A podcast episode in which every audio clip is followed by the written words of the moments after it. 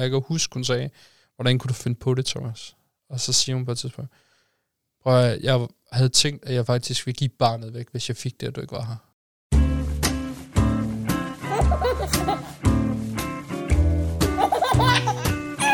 Det står der, far.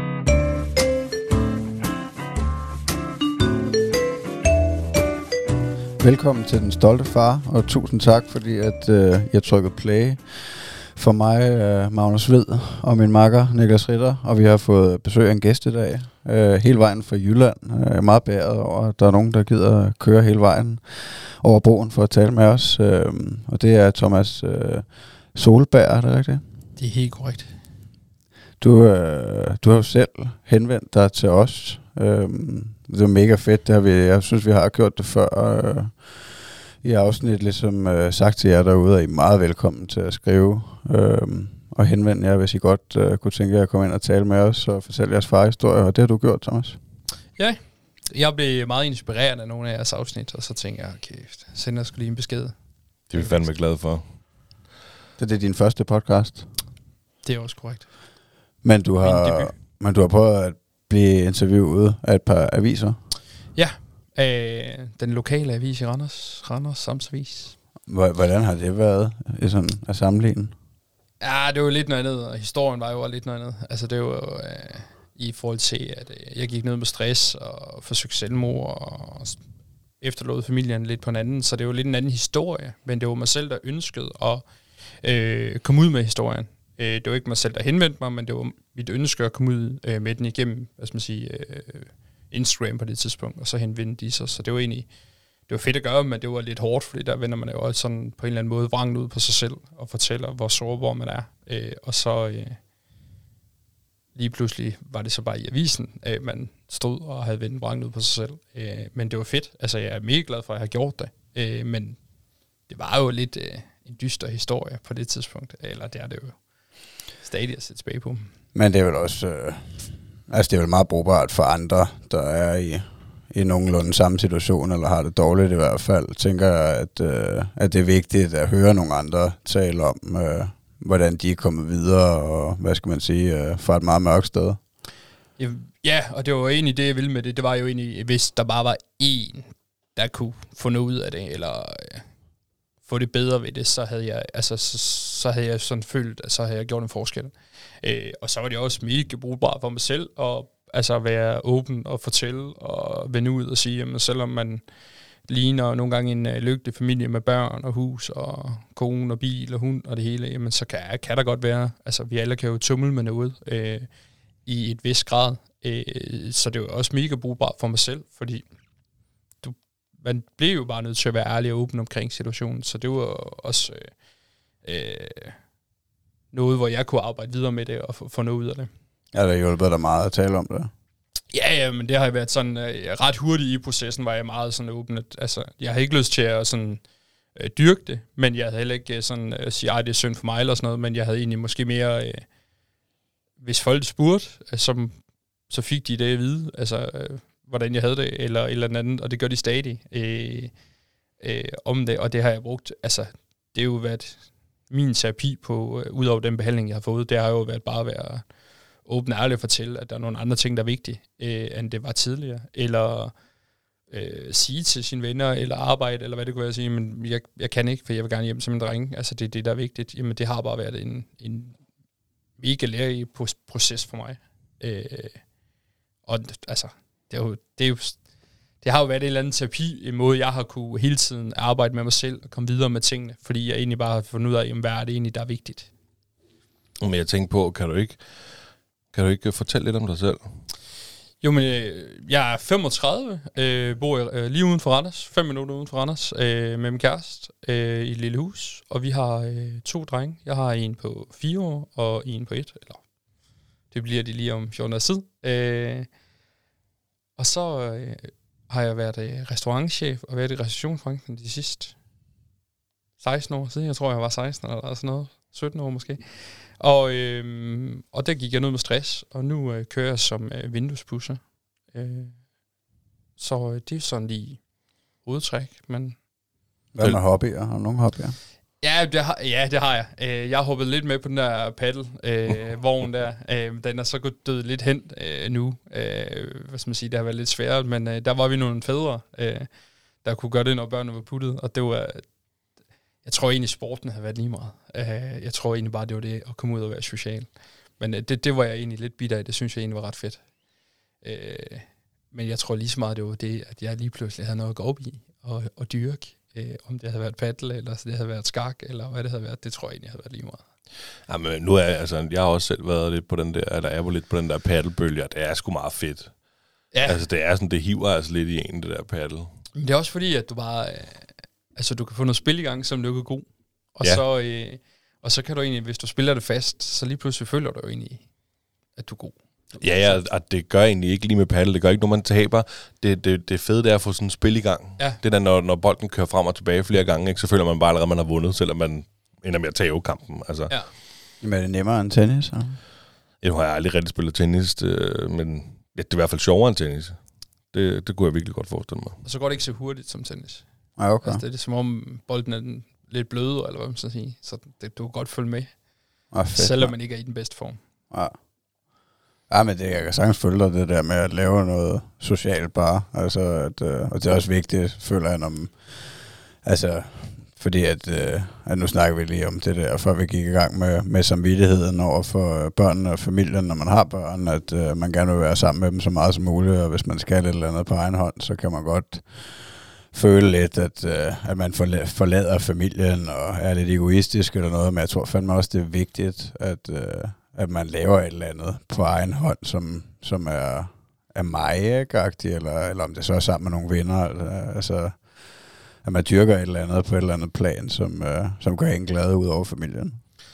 Jamen det, altså, det her har jeg fundet ekstremt meget ud af, at hvis du ikke øh, dyrker dig selv, så kan du ikke være en god far, eller en god kæreste, eller en god ven, eller en god søn, eller noget som helst. Altså, fordi hvis du ikke får noget positivt energi, eller møder nogle mennesker, altså, så hvis den, jeg snakker mest med, er min søn på fire, jamen, Ja.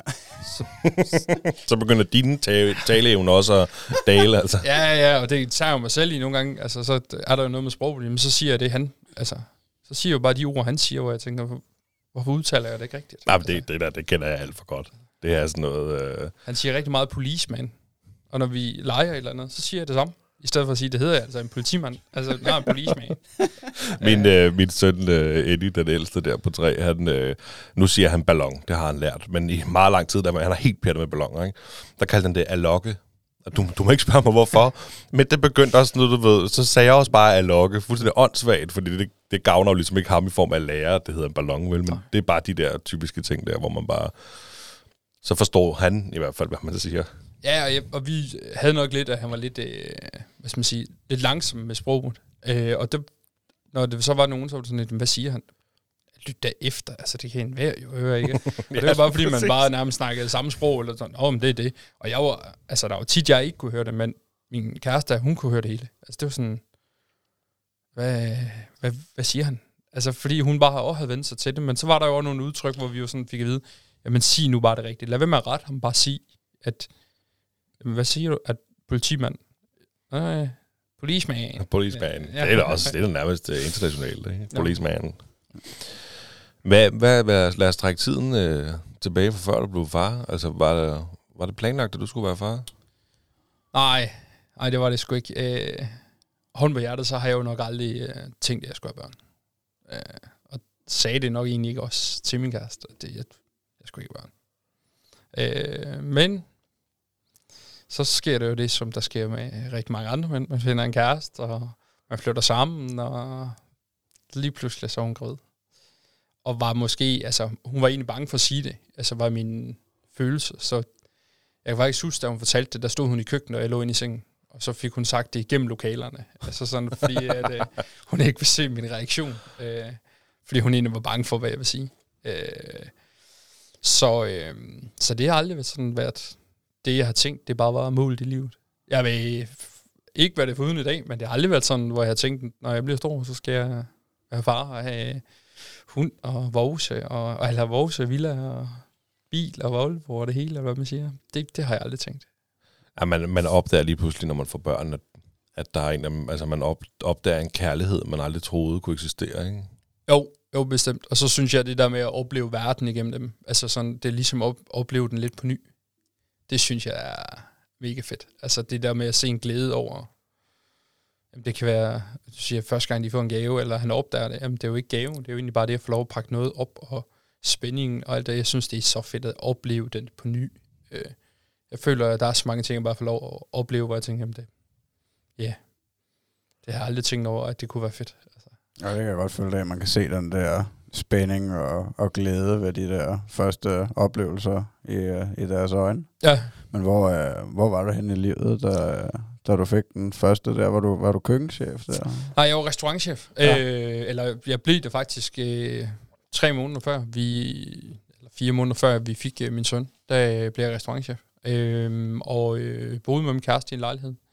Øh, og så havde, altså, havde vi lige købt hus, det skulle vi overtage øh, 3-4 måneder før vi opfik ham. Øh, så vi var sådan egentlig på vej til at bare sætte os og sige, det var det. Men, men ellers har jeg jo boet i en lejlighed inde, i, inde i byen, øh, ja, siden jeg var 19 eller sådan noget. Og så bare ikke tænkt, at jeg skulle uden for hele centrum, og havde ikke tænkt alle de der tanker, men det, i dag var jeg bare sådan, jamen, kæft mand, hvad, hvad har du tænkt på dengang? Og det tror jeg tit, man kan komme til at tænke, når man får børn, og ser i dag, hvor man tænker, okay, kæft mand, hvorfor har jeg først gjort det nu, eller hvorfor har jeg taget de valg? Men der er jo heller ikke noget, at jeg vil få uden i dag. Altså, øh, men øh, vi fandt hinanden, og så kom der en task, og så kom der en task mere, og så kom der en side af klædeskabet, og så var det lige pludselig hele klædeskabet, og så ved I jo alle mænd, hvordan det ender. Ja, men var det, øh, altså, var du sådan meget på, øh, på karrieren der, også når du siger, at du blev restaurantchef, var det... Ja, jeg tror aldrig, jeg har sådan tænkt, at det, altså, det var egentlig det, jeg egentlig gerne ville. Øh, og øh, synes, det var et mega fedt job, og synes egentlig, øh, det var, altså, det var jo, øh, om det var et leder på mig, hvad skal man sige, i restaurationsbranchen, eller i butikken, eller på en fabrik. Jeg tror egentlig, det var det der med at arbejde med mennesker, og udvikle mennesker, og være en del af det, og øh, være med til at skubbe en masse folk i den anden, øh, en eller anden retning. Det var egentlig det, øh, jeg higgede efter, og synes egentlig var sindssygt fedt. Og så øh, øh, var jeg altid, øh, hvad hedder det, vild med at løbe efter tal. Øh, altså, kunne jeg forbedre noget en halv procent, eller øh, et eller andet. Det var bare det, der tændte mig. Så jeg havde aldrig tænkt i andet. Øh, og det var også, altså, jeg tænker det stadig i dag, hvis jeg møder og kører ind et sted, hvor jeg, så kan jeg godt sådan tænke, ah, hvorfor er I så mange på arbejde, eller hvorfor er I det, eller gør der et eller andet her? Ej, noget optimerer, så det er også totalt skadet af det i dag, men det var det, jeg tænkte. Jeg, det var bare den vej, jeg skulle, og, og kørte med det i 180, øh, og arbejdede også for meget. Øh, fordi det var, jeg tænkte, der var ikke så meget andet i livet, og havde heller ikke øh, noget at gå op i, øh, hvad skal man sige i dag, øh, dengang, øh, som nu løber du jo. Øh, altså, det, det havde jeg ikke så meget, så jeg følte egentlig bare, at jeg kom hjem, og så kunne jeg være kæreste, og lidt senere blev jeg far, ellers så kunne jeg tage på arbejde. Det var egentlig sådan lidt det, der var. Og det, det, det var sgu egentlig ikke fedt at se tilbage på. Altså, der manglede jeg sgu den der hobby i at dyrke mig selv, eller dyrke eller noget, øh, der ikke var at se Netflix.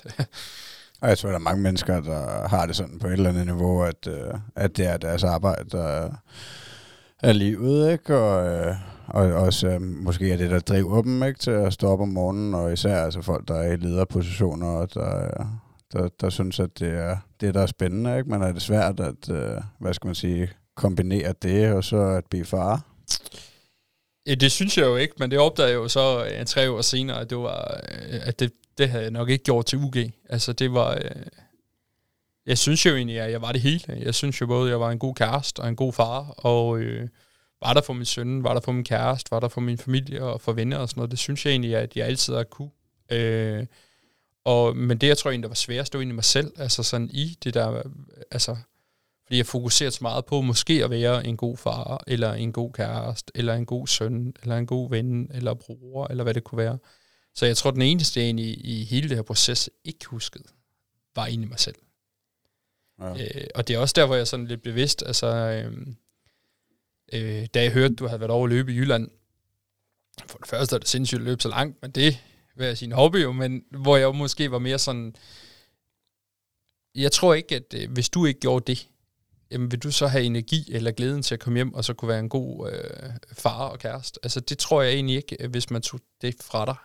Og det tror jeg, jeg har opdaget nu, at det er vigtigt, det der med at dyrke venner, eller dyrke en interesse, og så kan det jo egentlig være lige meget, hvad interessen er. Øh, og så bare komme ud og snakke med nogen, hvor det ikke altså, er sin fireårige søn og brivetog, vi snakker om, men egentlig komme ud og møde nogen og bare snakke, øh, og kæft, når, okay, I står i samme dilemma, det kan jeg godt se. Okay, så er det ikke mig, der vil blive skør derhjemme, altså med børn, putning eller øh, madpakker. Altså det er jo det værste, når man så hører andre, jamen det, du er ikke den eneste. Altså så det bliver man jo nødt til at komme ud med. Det kan du ikke stå og diskutere med din fireårige søn.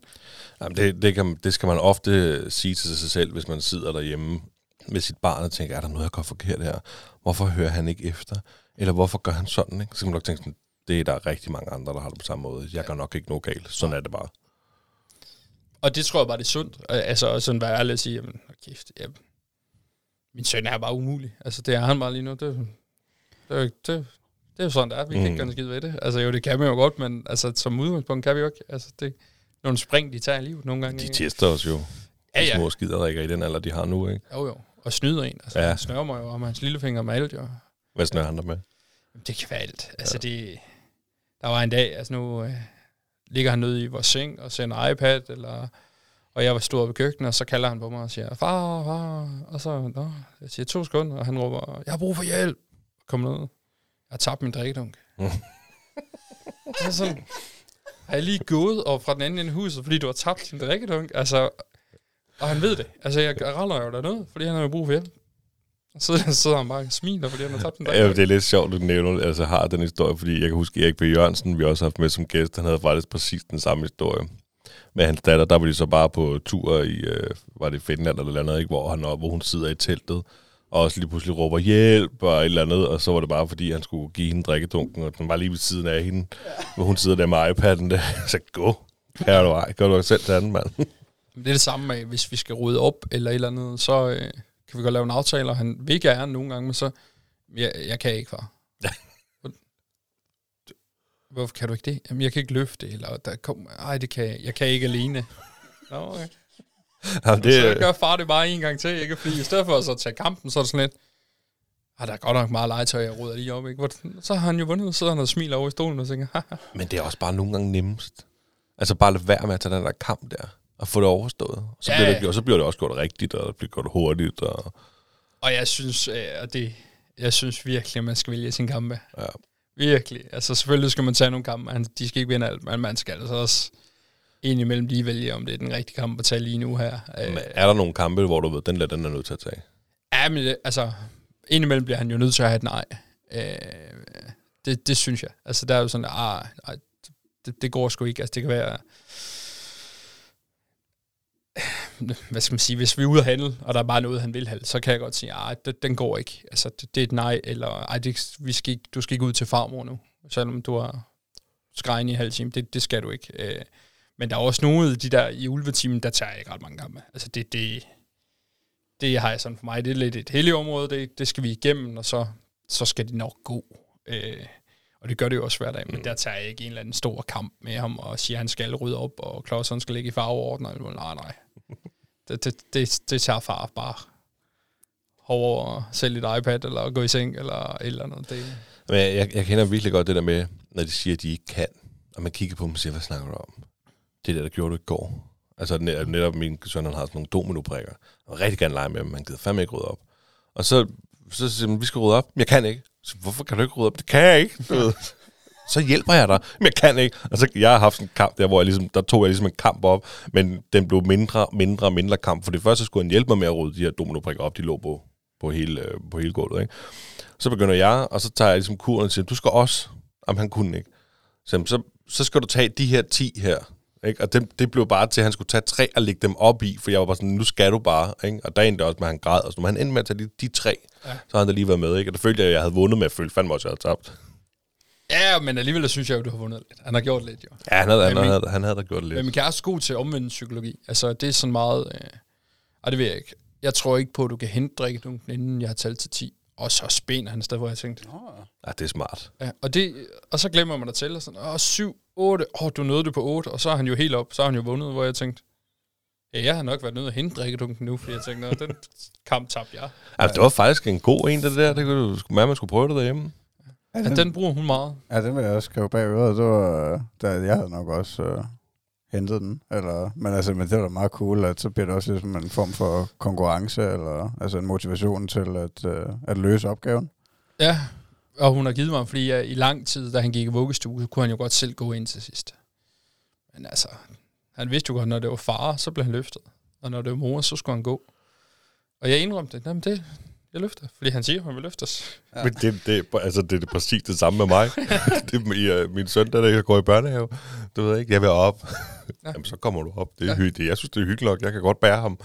Øh, men så får man så bare at vide, når det er moren, jamen, så kan han godt gå ind. Der beder han ikke engang om. Du ved, der går han bare ind. Det er kun mig, så kommer han op. Og det kan jo godt undre mig lidt over nogle gange, men altså, så har hun også sådan lidt, jamen, hvem kommer først til til døren? Så bliver det sådan, åh, oh, han synes jo, han vinder jo altid. Øh, men så er det sådan lidt, nå. Så han snyder mig bare hver gang. Ja, Og nu kan han godt finde på, når øh, de skal afleveres i dag, øh, den lille i vuggestue og den store i børnehave, så kan han godt finde på, at vi venter ude i bilen. Så må han lige sidde med min telefon, mens jeg afleverer den lille. Men det er jo kun fordi, så bliver han jo også løftet. Ikke? Og der er bare, nu siger jeg, fire meter fra bilen hen til døren. Men okay. så får han jo samme tur som lillemor. Nå. Og det, der, der er jeg bare, det kører bare. Hvad er det? Det er så samme institution, Ja. både med børnehave og vuggestue i. Ja, Ja. sådan noget øh, natur, ude, vuggestue Ja, okay. og børnehave. Er det bevidst valg? Øh, ja. Øh, altså, jeg synes jo, det er sådan lige, lige øh, hippigt nok øh, til min smag, hvor jeg kommer fra. Øh, men hun har gået på, det er sådan, øh, der ligger sådan, nu siger jeg, friskole-agtigt. Den har hun gået på. Og så øh, havde børnehaven været der i et års tid, da vi fik øh, Masmine, tror jeg. Øh, og så var det bare der. Altså, de er ude hele tiden. Der er ingen legeplads. Øh, jo, en sandkast, men en stor sandkasse. Altså, der er ikke hegnet ind, der er ingen hegn. Der er mælkekasser, der er høns, der er kaniner, der er fisk, og, Hold da op. og vi afleverer ude, og vi henter ud. Altså så her, der er der jo lyst i vinter, der afleverede vi inden, fordi der kunne de ikke se børn om, øh, om morgenen. Øh, men ellers så er de ude. Øh, og jeg, ja, jeg synes, det er sådan lidt ind med mig, at tænke, ah, det,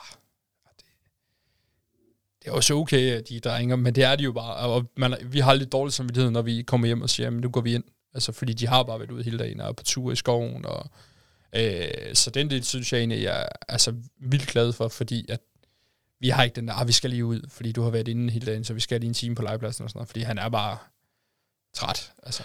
Det, det er faktisk fedt, du siger det, fordi der kan jeg godt have det lidt, det ved både mig og fruen derhjemme, men have det anderledes. Altså det der med, vi kan godt have dårlig samvittighed, hvis vi siger, vi skal bare ind, fordi vi er lidt i tvivl, at det er ikke en udbørnehave, han går mm. i, det er sådan en helt standard kommune børnehave, hvor jeg godt nogle gange kan være lidt i tvivl om, hvad de egentlig laver, og har du overhovedet været ude i dag, og mm.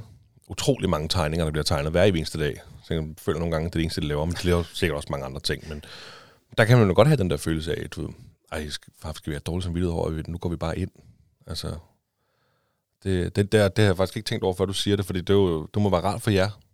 Ja. Bare at kunne gå ind og ikke have Ja. den der dårlige samvittighed. Ja, det har jeg aldrig. Fordi, altså slet ikke lige nu. Altså, fordi øh, nu er hun jo på efteruddannelse i Esbjerg, øh, og får selvfølgelig hjælp til at hente øh, nogle dage om ugen, men når jeg henter dem selv, jamen, altså, så er vi hjemme.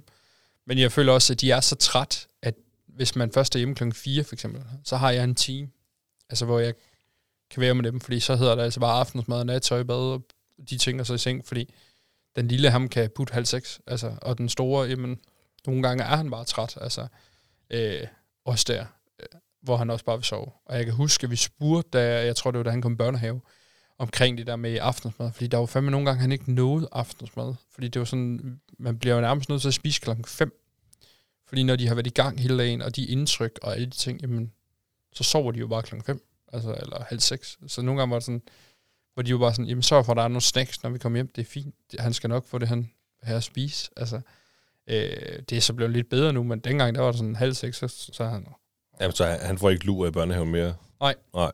Fordi det er vores den store der, han, han får stadig lur i børnehaven, men så han så er hjemme i weekenden, så, så vil han ikke uh, hjemme i weekenden. Men når vi så, når han ikke er i børnehave i weekenden, så, så falder han meget tidligere i søvn, fordi han vil ikke, der vil han ikke have lur. Altså der kan vi ikke få ham til at få lur. Det er fint nok, men så kan man godt mærke, og så, så bliver, falder du også hurtigt i søvn i dag. Ja. Men jeg tror egentlig, at da vi startede i børnehave, vi døjede med, at når han fik lur, så havde vi bare en Spider-Man om aftenen, øh, hvor vi tænkte, det her, det, vi har jo aldrig kvalitetstid, vi har jo aldrig morfar-tid, eller vi kan jo ingenting, fordi vi bare har ham kravlende. Og så var det egentlig øh, hende, han fik, da han gik i børnehave, eller startede børnehave, jamen, han sparer ud i luren. Det var sådan, det gør vi nu. Og det var en beslutning i to, sådan. Ja, men altså, vi, vi spurgte jo til råd, hvor de Ja, okay. var med, jamen den fjerner vi bare. Altså, hvor de var sådan, det var de med på. Men det tror jeg ikke, de var sådan helt klar på i vuggestuen, var mit indtryk. Og så startede vi i børnehaven, og så fjernede de den. Ja, okay. Hvor jeg var sådan, okay, jamen.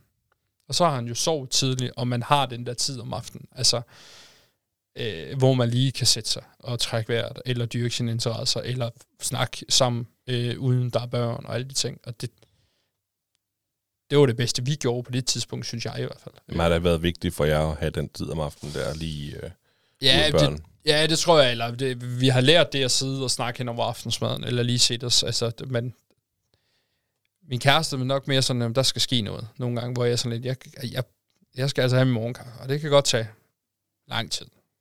Og det kan også, jeg har lyst til at sidde her fem minutter efter aftensmad med benene op, jamen så gør jeg det.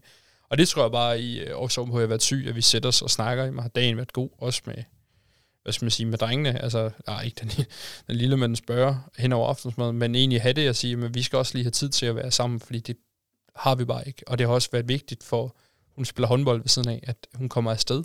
Og jeg har jo kunnet mærke, at det har været vigtigt, at hun kommer afsted, fordi det er jo der, hun får lov at snakke med nogle andre, eller med nogle andre, der ikke er mig eller børnene.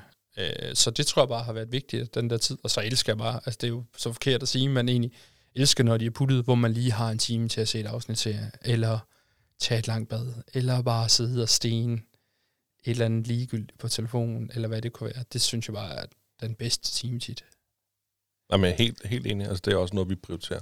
Og vi, det der, du, med, du snakker om med Spider-Man og kravle på væggene, det er jo netop sådan, vi har det med vores søn nu. Det er netop, at i hverdagen, der vil vi gerne have, at han skal sove klokken 7, men den kan hurtigt blive 8, eller nogle gange halv 9.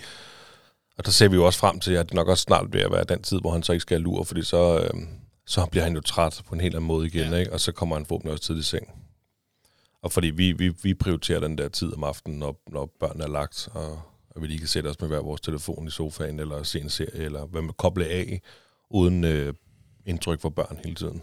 Og det tror jeg bare, jeg synes var lidt svært, hvis det var først klokken 9, at man skulle det, eller halv 10, eller sådan noget. Nogle gange, hvor jeg tænkte, jamen, jamen så er man jo selv træt, fordi jeg skal ind i, øh, de vågner lidt i seks. Altså, det var sådan, jeg skal ind i seng. Altså, man, lå huset være hus, fordi jeg skulle ind og, ja, vi skal nå at sove. Altså, Jamen, og det, og det er skide svært, fordi ja. Ja. det er, altså man har følelsen af, at ens alenetid, den svinder bare ind, Ja. jo, jo senere de kommer i seng. Altså.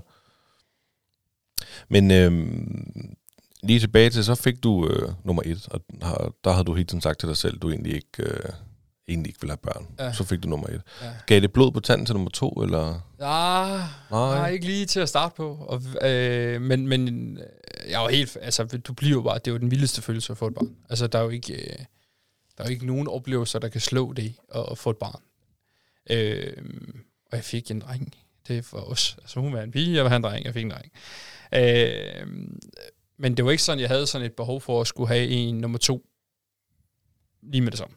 Øh, slet ikke. Men jeg vil så sige, øh, nu har vi nummer to. Og det er jo en øh, dreng også. Og jeg er ikke afvisende for at prøve at få en pige. Nå, Så det er ikke sådan, at jeg i dag siger til hende, det havde jeg nok sagt på et tidspunkt, at vi skal aldrig have nummer tre. Jeg er sådan mere, okay, vi har lavet nogle gode børn, og nemme børn, synes jeg selv. Så er jeg sådan, jeg vil ikke afvise det. Så der er også sket meget i min udvikling med at få nummer et til nu, hvor jeg siger, men det er ikke fordi, jeg siger, at vi får nummer tre. Men det er heller ikke sådan, jeg aldrig vil afvise, at der ikke skulle komme en, en træer. Øh, slet, slet ikke. hvorfor gider du det? Ja, Jeg spørger direkte, fordi Og- nu har jeg to, og jeg kan simpelthen fortælle dig, at jeg skal ikke have nummer tre. Nej, men den der følelse har jeg været i præcis med dig. Jeg okay. synes jo, at få nummer et, det var, det var vildt, og det var, men det var, øh, det, det jo det nemmeste at have en. Når man får to, så er der jo aldrig hen og ledig. Der er jo aldrig en, der lige har fri til at sige, nu gør jeg det. Og skal man have begge med på tur, så er det jo en øh, logistikopgave, både i bil og pakning af task, og og, ah, vi skal heller ikke for langt væk. Og når de er små, så sådan, det skal også lige passe med, at han sover til middag, og alt det, hvor vi jo kom lidt ud af. Øhm, så jeg synes, det var 10 gange hårdere for nummer to. Men nu der synes jeg egentlig sådan lidt, om det er to eller tre, altså vi har alligevel erkendt, at det skal nok gå, agtigt, ikke? Øhm, og så tror jeg egentlig det, jeg, altså, vi- oplever bare et meget allerede nu tæt bånd mellem dem, og det tænker jeg, okay, det er egentlig ret fedt at se. Mm. Så det er ikke sådan, jeg er sådan skræmt og tænker, ej, to eller tre, det, Men har, har det været en af årsagerne til, at du valgte at få nummer to til at starte med, sådan at øh, du skulle give din søn en bror eller en søster? Ja, det tror jeg, vi var enige om, at han ikke skulle være... Øh, altså, det tror jeg, vi var meget alene, at det der med, at han ikke skulle vokse op i en uden, øh, uden søskende. Øh, og det der med, at de har hinanden... Øh, altså, og tre år imellem, synes jeg egentlig er en fin. Jeg har en, en bror, en storebror, hvor der kun er to år imellem, og så har jeg så en lillebror, hvor der er fem år imellem. Men det der med, at de har hinanden op og ned, jamen jeg kan da også huske fra vores ferie og alt muligt andet, eksempelvis, at vi har haft hinanden. Og allerede nu, altså det første med smil vil om morgenen, det er jo ind og sige godmorgen til øh, lillebror. Øh, og det synes jeg jo, altså det, der sidder man jo fandme nærmest med våde øjne og tænker, åh, det, det, åh, hvor er de cute, ikke? Altså. Har der også været tider, hvor han har syntes, at øh, lillebror var irriterende? Jamen det synes jeg faktisk ikke, vi har oplevet sådan på samme måde. Vi har oplevet det indimellem, at hvis øh, vi sidder med lillebror, eller det kunne godt være mormor eller farmor, eller et eller andet sidder med det, jamen, så vil han også sidde der. Altså at de begge to vil have den samme person nogle gange. Det er det eneste, vi sådan lidt kan opleve. Og hvis jeg tager Marius op den bitte der, så kommer med jamen, så vil han sidde på det andet ben. Og der har jeg bare sådan jamen, så kom op. Altså, så, så sidder I begge to op. og, Øh, det er det eneste. Altså det eneste, vi oplever, det er jo altså, sådan en på et, der kravler. Altså han, han smadrer jo bare tingene på sin vej. Altså det er jo over togbaner, det er klodser, det er alt, hvad der findes. Det, det får bare en tur. Og det er det eneste, hvor han er sådan lidt, ah, lillebror ødelægger tingene, lillebror tager mine ting, var sådan, ja, og du har også taget hans ting. så det går sådan lige op et eller andet sted. Men jeg synes ikke, vi har oplevet det der, altså, nu siger jeg hadforhold endnu, det skal jo nok komme, men det har vi egentlig ikke. Han, han vil meget gerne tumle med ham og have ham med, og hvis der bliver bygget hule, må han også godt begynde at komme med ind i hulen og sådan noget, men ikke sådan, ikke ellers. Men nu sagde, nu sagde du også hadeforhold, ikke? Altså, det er jo også det er noget, som man som forældre frygter. Sådan har jeg det i hvert fald, ikke? Altså, nu har jeg selv en store søster og en lille søster, øh, eller, altså, jeg elsker dem virkelig højt, og kan ikke undvære dem. Men man hører også de der historier med, med søster, der bare aldrig finder ud af det sammen, og ikke kan sammen, og ikke har øh, familiært forhold. Altså, er, er det en frygt, du har, når de vokser op? Ja, på en eller anden måde, men et eller andet sted har jeg også sådan lidt, at det er jo egentlig øh, min opgave som forælder, at det ikke sker. Altså det der med, at man dyrker, øh, nu siger du det med familie og familiære forhold jo ikke, altså øh, at for eksempel sidde rundt om bordet og spise. Altså det er jo sådan lidt, jamen det er jo der, du starter med at lægge nogle grundsten for, at du sidder som familie. Øh, ikke at de skal sidde der, til man er færdig, og de skal blive på sin plads, eller der, men, men det der med, at det ved et brug, man spiser, vi spørger, snakker om dagen, eller gør et eller andet sammen, det tror jeg egentlig, at det er med til at, at bygge noget bånd allerede nu. Øh, også det der med, at jeg synes jo, det er vigtigt at have alene tid med dem, men også det der med, at du gør meget sammen med dem, til de bare, jamen, vi er en del af det. Det tror jeg egentlig, at det er sådan, jeg mere føler, at det er en opgave som forældre, at de får det godt sammen, end det er sådan en frygt. Men jeg har jo det også godt med mine brødre, så det er ikke sådan, fordi jeg tænker, det kommer ikke til at ske. Mm. Man kan ikke også komme og gå lidt det der, altså hvad skal man sige, irritation, eller, eller søskende havde sådan, når, når de bliver ældre, altså hvor de vil synes, at den ene part er pissirriterende i en periode, og, altså, men, men så har man måske alligevel noget sådan, øh, hvad skal man sige, dyb søskende kærlighed, som så vil vende tilbage, når, når man så godt kan lide hinanden igen. Er det ikke sådan noget, der starter lidt i teenageårene, hvor man Jo, altså det er også der, jeg forestiller ja. mig, når de bliver noget ældre, at, at der vil man nok, uanset hvad, få nogle øh, komplikationer, hvor at, øh, at den ene vil være til fodbold, og den anden vil være til håndbold, og, øh, og de synes, at hinanden er idiot på grund af det ene eller det andet. Ja, men der er de jo heldigvis drenge. Så må de jo ud i gården og tage en tur, og så ja. ind igen. Der er jeg glad for at få dreng. Det bliver, altså... Altså, det er meget sjovt, at, øh, at du var der med den første, at du ikke øh, havde set dig selv som far, og ikke rigtig havde... Øh, og, nu, og nu vil du gerne have nummer tre. Ja, altså, jeg vil ikke sige det. er ikke sådan, jeg siger, at den lige skal komme i morgen, men jeg vil ikke afvise det øh, øh, på nogen måde. Slet, slet ikke. Øh, og har også sagt det her, altså vi har også snakket om, altså, altså man synes jo altid, at ens egen børn er de bedste, og de flotteste, og smukkeste, og stærkeste, og alle de ting. Men jeg synes også, at vi bare har fået nogle ændring. Ja. Ja. Altså på et eller andet punkt. Altså de sover sådan rimelig roligt om natten, og de er okay at have med i byen, og der er ikke sådan... Selvfølgelig har vi vores kampe som alle mulige andre, men jeg synes egentlig, vi har fået sådan en rimelig nem dreng, så er sådan, vi er gode til at bygge børn. Så vil jeg jo ikke afvise den der. Men det er jo nok også fordi, at at øh, hun har jo nok en eller anden drøm om at få hendes lille pige. Øh, og det kan jeg selvfølgelig ikke så sige, det, det, bliver, fordi når der kommer to drenge, men så vil jeg jo ikke... Jeg bliver ikke ved, indtil der kommer en pige. Puh. men, men jeg vil ikke sådan afvise, fordi jeg har sådan lidt... Jamen, det er jo egentlig gået godt indtil videre. Og det går jo egentlig også godt med dem. Altså, det, så vil jeg ikke sige, ej, det kommer ikke til at ske. Altså, hvis det- det sker... altså, det kunne da også være meget fedt, hvis du fik tre drenge, ikke? Jo, men det er også fordi, vi, vi voksede op tre drenge. Altså, det er det der, så kommer der brødrene Solbær, ikke? Når Ja, ja, ja. kommer, der skal i byen, ikke? Man, vi teorerer, hvad vi... Ikke, altså.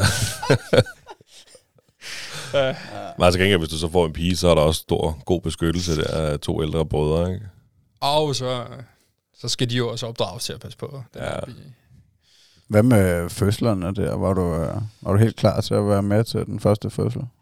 Ja, men jeg synes egentlig, vi havde øh, snakket sådan øh, om det, øh, om mange af tingene inden. Altså, så godt man nu kan, man kan jo ikke forberede sig på, hvad der sker. Øh, og var sådan, at øh, jeg, jeg, gør, jeg giver jo grin med, at det var mindst lige så hårdt for mig, som det var for hende. Ja. Altså, det var det. Altså, det var det da også, det er klart. der, ikke? Altså, skulle tørre sved af panden. Og, men, men jeg synes egentlig, at jeg var sådan... så godt mentalt forberedt, jeg kunne være, men alligevel så stod jeg bare og tænkte, oh, holy shit, altså, hvad gør I nu? Og, øh, og der var også nogle oplevelser under, hvor jeg tænkte, nej, nej, nej, nej, nej, altså, det, stop, stop. Hun skulle have den der øh, blokade i ryggen, og der stikker de bare, er det 6-7 gange, før de rammer. Ah. Øh, hvor jeg var sådan, der kunne jeg godt lige have kvalt en af dem. Altså sådan, øh, men det jo også fordi, at man kan jo ikke sætte sig ind i det som mand. Altså det, uanset hvor godt vi kan prøve, så kan vi jo ikke sætte os ind i det. Men det eneste, man kan se, det er, at hun har ondt. Og Ja. hvor man har sådan lidt, kan jeg tage noget af den spærne? Kan jeg gøre et eller andet her? Øh, men ellers så følte jeg egentlig, det gik. Altså jeg følte virkelig, at den, den første øh, var sådan en, jeg tror det tog, du siger 27 timer eller sådan et eller andet, men det var sådan en lang proces, fra vandet gik. Og hun er hardcore, min kæreste, skal jeg sige. Så da vandet går om morgenen, kører jeg lige på arbejde, og fordi jeg er restaurantchef, overlader lige øh, pinden videre til de andre, og hun kører lige i brusen og henter nogle småting, og så kører hun lige over og sørger for, at der er styr på hendes heste. Og så... Øh, Og der var vandet gået. Ja, det, det, det gik. Altså, vi ligger i sengen, øh, og jeg, jeg tror egentlig, jeg er stået op, men så siger hun, vandet er gået. Og så siger jeg, nå, hvordan gør vi det? Altså, hvordan, hvad gør man nu? Hvad, hvad plejer og, og så var hun sådan egentlig, jamen, jeg kunne lige køre ind på arbejde, eller, eller det sagde hun ikke, jeg tror, jeg sagde, jeg kunne lige derind og overgiver pinden videre til den, der skal have butikken, mens jeg er på barsel, og hun, det fandt jeg så ud af senere, og kørte i brusen, øh, og så kørte hun over lige og fik styr på en test, og så kørte hun hjem. Og, så, øh, og det, der er jo sjovt i, øh, i sådan et lokalsamfund, det er jo, at øh, hun er jo sådan øh, oppe at køre på noget adrenalin og alt det, der sker, så hun får sagt til brugsdamen, at vandet er gået. Og så går der igen, og nu siger en time eller to, så kommer hendes farmor ind i brusen. Og så får hun jo så at vide igennem brugsdamen, at fødslen egentlig er gået lidt i gang øh, på en eller anden måde. Øh, det var øh, lidt en sjov oplevelse. Og så er vi egentlig derhjemme, øh, og så sker der egentlig ikke noget. Øh, der, der sker ikke noget. Og der er et eller andet, nu kan jeg ikke huske procent, men der er noget med, når vandet går før vejerne eller sådan noget, det er en eller anden lav procent. Og så kommer vi så ind på sygehuset om øh, eftermiddagen, hvor vi så bliver sådan sat i gang i gang. Øh, og så føder hun næste morgen. Naturligt. Ja. Ja, okay.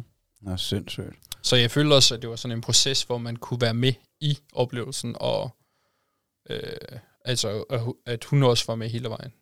Øh, så det var egentlig øh, sindssygt positivt.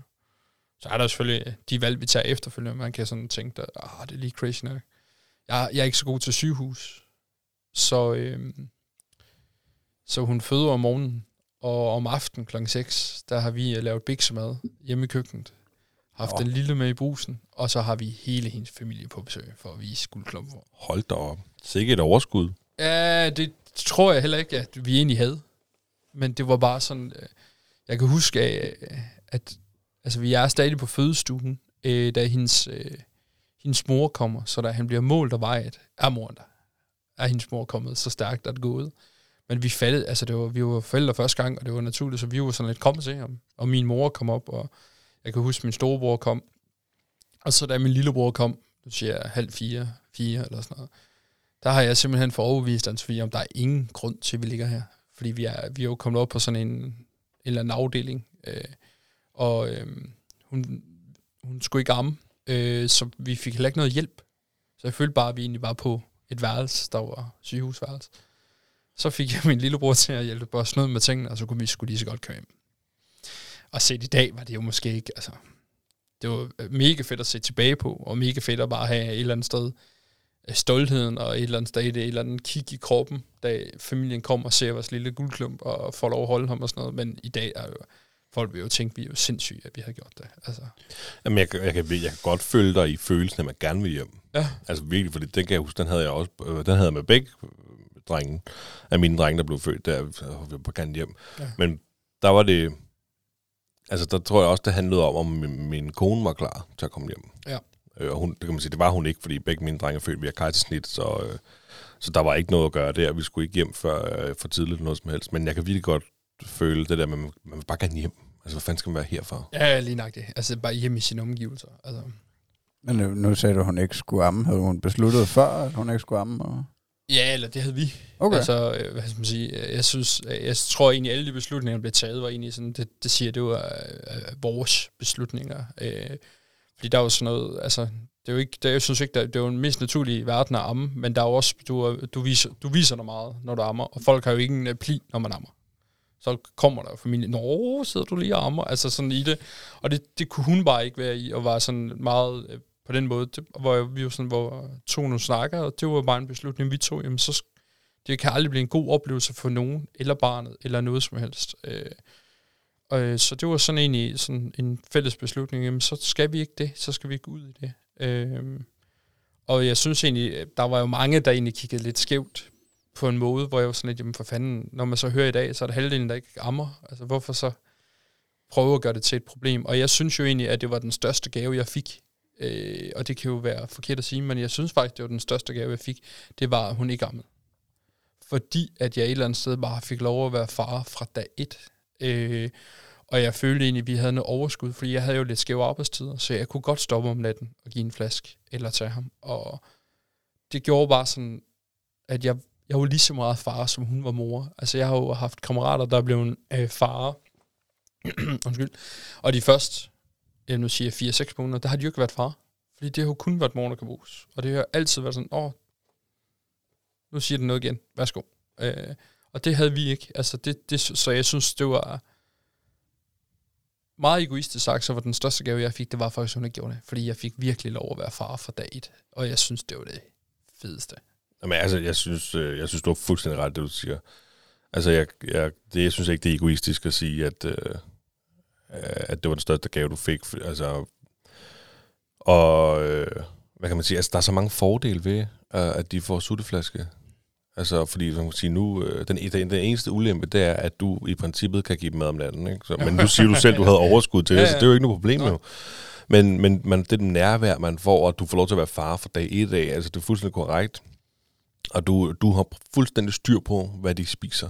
Ja, Altså, der har du ikke med amning, ikke? Altså, øhm, nu min, min kone, hun har også, eller min, begge mine børn, de har, øhm, de har fået sutteflaske, eller har fået sutteflaske. Og, øhm, og der var bare styr på det. Altså, så når hun fortæller om øh, øh, mødergruppen og, og alle de der ting der, ikke? Altså, de hang jo i brystet øh, øh meget mere, end den lille fik sutteflaske, ikke? Fordi de skulle fandme hele tiden have, have noget at spise, ikke? Fordi de fik ikke så meget på en gang, kan man sige. Og så tror jeg også, det har påvirket altså, øh, søvn. Altså i det, fordi han, han sov bedre, og vi er to om det. Mm. Det vil sige, at vi har egentlig kunne være mennesker, fordi at vi har fået noget sammenhængende søvn. Øh, sådan lidt på skift. Altså, øh, her for eksempel ved den øh, nummer to, jamen jeg, øh, der havde jeg det jo ikke særlig godt, og det var noget tummel og nogle ting, og jeg sov ikke i starten af natten. Jamen så tog jeg jo bare, altså man sige, øh, slutningen af aftenen og starten af natten, fordi der var jeg vågen. Jamen, så tog hun over, skulle jeg til at sige, jamen, så skulle hun nok tage en fra klokken 3 eller sådan noget.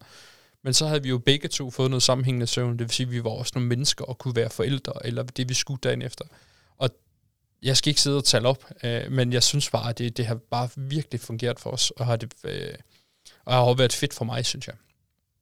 Og især det der med, at nu sagde du selv, øh, den første også, han døjte vi, med, han ikke sådan, de var nervøse for, om han fik nok næring, fordi han sov bare. Og så hele tiden, hvor man bare tænkte, og så begyndte vi at skrive det ned, fordi vi kunne jo præcis se, hvad han har fået. Lige Så, præcis. så, så, og den bog har vi, den tegner han faktisk lidt i i dag nogle gange, men de der noter, så vi kunne jo hele tiden følge med. Men han får faktisk den skal. Altså der er ikke, fordi det er flask.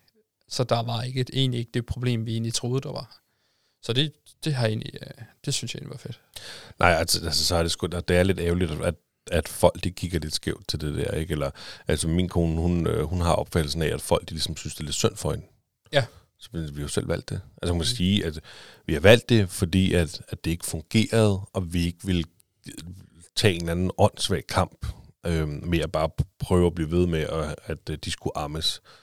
Øhm, og de, vi har prøvet begge gange, om det kunne ammes, det kunne ikke lade sig gøre. Nå, men så vælger vi et sutteflaske, fordi den der kamp, det er fuldstændig åndssvagt bare at blive ved med at gå og tage. Ikke? Og så er det om folk, de er sådan lidt, åh, og det er også lidt synd for dig, at du ikke, øh, du ikke får ammet. Så det er jo ikke, altså, det går nok. Det er jo et valg. Ja, og så tror jeg også, at der er mange, der glemmer det øh, psykiske i det. At det reelt bliver et nederlag for øh, kvinden. At hvis hun egentlig først tænker, nu vil jeg arme, og så ikke lykkes med det, så er det jo lidt ligesom at sige til dig, at der er noget galt med dig. Og det Ja. tror jeg bare, folk glemmer. Altså, at det egentlig, det er jo øh, er et hårdt nok psykisk, også som de forældre, hverken, øh, eller både til en eller to, eller noget som helst. Men det der med, at hun så måske skal have et nederlag, for at det ikke lykkes, altså det er jo lidt som at sige, jamen, du, du virker ikke. Der er jo noget galt med dig. Og Ja, det, det, ja. det, det glemmer folk jo i den her proces, det er man jo ude over. Og hvad kan man sige, jamen havde vi, sagt, havde vi ikke sagt, at hun ikke skulle amme, og bare sagt, det lykkes ikke, så var der ikke nogen, der havde sagt noget. Men fordi vi egentlig havde sagt, inden at beslutningen var taget, jamen så var problemet der. Vi kunne jo bare sagt, at vi, vi kunne ikke få det i gang. Så havde der aldrig været noget. Mm. Og det er der, hvor jeg synes, det kunne man godt sådan, hvordan man tænker det. Og så når man så hører i dag, når man så hører, at det er halvdelen, der ikke gør det, så er det sådan lidt, hvorfor skulle der så kigge skævt til os? Ja. Jeg synes, det er meget cool, at hun øh, tager det aktive valg, din kæreste, altså fordi at man kan sige, uanset hvad, øh, så er det jo, så er det jo ultimativt, øh, ja, mor, der, der skal tage den beslutning, ikke? Altså det er jo hendes øh, patter, øh, barnet skal hænge mm-hmm. i, øh, i et øh, års tid, eller hvad det er, eller længere for nogen, ikke? Øh, altså min kone, hun, øh, hun er armet, øh, igennem, nu er jeg egentlig lidt i tvivl om, hvor lang tid det var, men øh, så jeg har jo ikke rigtig den samme følelse, som I to øh, har med, at, at jeg har, altså jeg har ikke, øh, når du siger det der med, at, at du fik lov til at være far, altså det har jeg jo også følt, at, at jeg gjorde, men det er klart, at jeg har slet ikke været øh, involveret i, øh, i, i, i madgivningen det første øh, halve hele år øh, på samme måde. Altså ikke fordi, at hun malkede os ud, så jeg har også øh, prøvet at give en sutflask, men, øh, men det var hovedsageligt bryst, ikke? Men at jeg kan godt forestille mig det der, at der er nogen, øh, især øh, hippierne, ikke, der, øh, der, der siger, at det er totalt no-go. Altså, der skal sgu, øh, de skal have modermælk. Og der er garanteret også alt muligt, altså fysiologiske og naturlige fordele ved det, men, øh, men som du siger, det er jo nok 50 procent der, der kører på, øh, på pulver, ikke? Så, øh, så det helt skidt kan det jo ikke være. Nej, jeg slet ikke, fordi de sagde jo ikke noget på fødegang. Det var bare sådan, "Nå, okay. Så, Ja. der, har I selv mad med, eller skal vi finde noget? Det var sådan, "Øh, ja, Øh, vi har selv noget med, eller... Nå, okay, det er fint. Det er også bedst, fordi så er det det, I kører på, hvor man tænkte. Det var jo sådan helt naturligt dog ved dem. Altså, det var, sådan, det var sådan, det var. Der var ingen spørgsmål. Og jeg tænkte, okay, hvorfor havde det? Det kunne alle bare have. Eller man kunne bare sige, at vi forsøgte, det virkede ikke, men det gjorde man jo ikke. Altså, man holder jo ved, at vi har taget en beslutning. Jeg synes sgu, det er cool, at de har taget en beslutning for at overhovedet finde ud af, om det, om det lykkes. Altså fordi det kunne sikkert sagtens at lykkes, også fordi øh, din, din søn er kommet ud normalt, ikke? Øh, at de begge to er kommet ud normalt. Ja. ja. ja. Øhm, øh, jeg mistænker lidt, at, øh, at det var fordi, at vores, øh, vores børn er kommet ud med kejsersnit, at det ligesom, at min kones krop ligesom, der gjorde noget der, at Ja. det ikke kunne øh, lykkes, ikke? Men, øh, ja. Hvad, hvad, øh, det kan ikke. Hvordan foregik nummer to fødsel? Jamen, Det var faktisk lige så, det var, det var også lidt crazy øh, på en eller anden måde, fordi øh, jeg står og bager boller øh, i køkkenet, og øh, det er fordi, at det var så den 30. Øh, maj, øh, hvad hedder det, øh, og vores søn havde sidste dag i børnehaven, den 31. Så øh, vi skulle øh, lige bage nogle boller til en afslutningsfarvel, og vi havde, øh, min kæreste var ved at lave nogle gaver til pædagogerne, øh, så hun var ved at skrive noget kort og pakke noget ind og sådan noget, og så sidder hun på en stol, og så går vandet. Og jeg var sådan, det, det kan vi faktisk ikke lige nu. Fordi, ja, og, og man har jo den der plan, en taske pakket og sådan noget, men alligevel havde vi måske ikke sådan helt, hvad med søn? Altså vi havde jo hele tiden, at hendes mor var, var hvad skal man sige, de boede fem minutter fra os, øh, hendes forældre, hvor vi tænkte, altså det er jo ikke et problem, men alligevel var vi sådan lidt, vi skal lige have gjort det her færdigt, og så kører vi ham derover. Og så, så der, der var vi jo midt i en eller anden proces, fordi det, ja, det måtte vi lige gå færdigt, og så måtte, kørte vi øh, søndag over, og det var sådan noget klokken, nu siger jeg, 9-10 stykker om aftenen, vi kørte ham over, og kom han til verden om morgenen øh, ved lidt i syv. Så det var sådan lidt en, en, en anden proces, det gik øh, noget hurtigere. Øh, men også altså, en god oplevelse, det var ikke det, men det er jo, det var, man kan jo forberede sig på det så godt som muligt, og så står man i et eller andet, så sker det bare. Altså, det er jo, det er jo også det fede ved det, men det var ikke... Øh, vi var nok ikke lige helt, at det var der, det skulle ske, fordi vi skulle jo ned og sige farvel ned i vuggestuen, og han skulle have en god oplevelse, og skulle springe ud af vuggestuen og starte i børnehaven, og alle de der ting, og så er det bare der, altså den dag, det sker. Men omvendt er vi jo glade for, at det blev... Øh, jeg var sådan lidt, kunne de ikke bare fødselsdag samme dag, så var det perfekt, ikke? Og så havde vi krydset den af, og så kan vi ikke glemme noget. Men nu er der også hver deres måned og hver deres dag og sådan noget, så det tror jeg også, vi sådan nu er glade for, at det ikke lige var en dag senere på en eller anden måde. Vi føler stadig, at de har sådan hver deres måned, og kan få hver deres fødselsdag på en eller anden måde. Selvom jeg egentlig tænkte som mand, det var mest, åh kæft, det kunne være perfekt, hvis det bare havde lagt lige der, så kan vi slå alt sammen Jamen, det er jo også, øh, jeg har det på samme måde. Altså, min ene, den ene han er født slut marts, og den anden er født øh, 1. maj. Ikke? Sådan, Nøj, det er lige op vi kan da bare slå dem sammen. Ikke? Der er froen slet, nej, det skal være deres fødselsdag. Ja, okay. Det er også bare dobbelt så dyrt. Men okay. og, ej, vi gør det så i år. Altså, der slår vi sammen, fordi som jeg siger, en på et, han fatter jo ikke noget. Nej, nej. Det er det samme, jeg ønsker. Altså, jamen, du kan jo komme med en rødende avocado. Altså, han vil blive glad. Altså, bare den er pakket ind. ja, lige nok det. han forstår ja. intet. Altså, han ved jo ikke, hvad en fødselsdag er. Han tænker, okay, der er flag. Altså, det, Ja, bare der sker noget, ikke? Ja. så er han glad. Hvor ja. den store er jo sådan mere, jeg skal have en Power Patrol fest, og der, altså, der skal ballon og sådan noget. Hvor den, den lille er noget sådan, okay, det er noget, vi kan lege med. Kan han også godt lide Paw Patrol, den store? Ja, det, vi har snakket i flere måneder om, at han skal holde fest, og, og det skal være en Paw Patrol fest. Altså det, jeg tror, vi, vi var til noget fødselsdag i starten af året, så jeg tror, det er siden faktisk siden marts i hvert fald, at vi har snakket, hvis ikke før, at han snart har fødselsdag og skal holde fest. Og det skal bare være en Power Pro fest. Ja, min søn han er også helt, øh, det er næsten sygt, altså så glad han er for Power Patrol. Øh, jeg er jo også lidt ude i, om, øh, om jeg skal forkæle ham lidt øh, på et eller andet tidspunkt, og, og gøre hans øh, værelse mere Power Patrol-agtigt, så kan det også være, at han har lyst til at være mere derinde. Ja. også bare alt det, man kan få. Altså, det er jo sindssygt. Ja, der er altså nogen, der har lavet en god forretning der. Det er fandme imponerende. Og så, så er det jo små biler, og så er det store biler, og der er bare Paw Patrol, og... Jamen, sådan, sådan er det med så meget. Altså også Spider-Man, det er jo også blevet en gigantisk ting igen, ikke? Jo. Altså hold nu op Spider-Man, og så er der sådan noget... At, altså alt, hvad der ses på Disney Plus af, af børneserier, det kan du købe noget i Bilka i figurer og alt muligt. Altså det er fuldstændig sindssygt. Jamen det, Ja, de laver nok øh, flere penge på merch, end de gør på, øh, på selve filmen. Ja, det er sgu lige før. Ja, det er slet ikke tvivl om. Altså, også slet, altså, og når man er ude, det er jo ikke sådan noget, du får jo ikke lige noget for en 50'er. Nej, nej. Nej. Så sådan, jeg skal have den store Power brandbil. Nej, du skal ikke have en brandbil til 800 kroner, du er ligeglad med om en uge, altså. Nej, lige præcis. Men hvordan, øh, nu øh, fortalte du jo lidt, øh, jeg ved ikke lige kort tidligere, at, øh, at du havde øh, lidt angst og depression på et tidspunkt. Var det, øh, det har været rimelig tæt op, at da nummer to kom ud, eller hvad? Ja, men det er jo ikke... Øh, jeg valgte jo at skrive et afskedsbrev øh, i marts øh, 2022.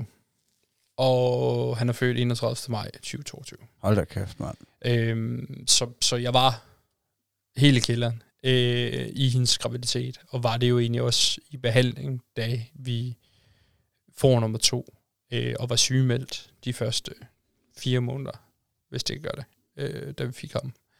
Øhm, og har det jo stadig, altså det kommer jeg jo ikke øh, sådan lige over. Øh, har det godt i dag, skal jeg sige, øh, og har et øh, helt andet mod på både øh, familielivet og, og bare livet generelt, men, men det, det havde jeg, da vi både da hun var gravid, og da øh, barnet kom, hvad skal man sige, Marius kom til verden. Øh, der var jeg, der, der var jeg lige i det. Gik ud øh, hvad har det, til behandling ude på øh, psykiatrisk i Aarhus, ude på Skyby. Øh, så det har også været en proces, øh, både for at finde ud af at lande som øh, hvad har forældre til nummer to, som jeg synes er hårdere end nummer et, men også at have mig selv med hele tiden, og være opmærksom på det, men måske egentlig mere det, at min kæreste, har du det godt? Altså sådan på det, fordi det var jo ikke, det var ikke dem, der var problemet. Øh, så, så, så det var jeg i, og, og døje, altså kan godt have noget i dag, stadig indimellem, men det er slet ikke i samme omfang. Men, men man havde jo øh, angst og depression, egentlig siger i et vist omfang, da han kom til verden. Jamen, altså, kun hvis du lyst til at snakke om det, men altså, kan du trække os lidt tilbage? Altså, hvor kommer det fra, og, hvad er det, der sker? Jamen, øh, jeg ved jo egentlig ikke selv 100%, da det sker, men havde det egentlig rigtig, rigtig skidt, øh, men gik egentlig med en masse facader på øh, op til øh, marts, der, da det skete. Øh, så når jeg tog på arbejde, så var jeg chef Thomas. Øh, når jeg kom hjem, var jeg far og en god kæreste. Når jeg kom ud til mine forældre, var jeg en, prøvede at være en god søn, og de der roller, man nu et eller andet sted har.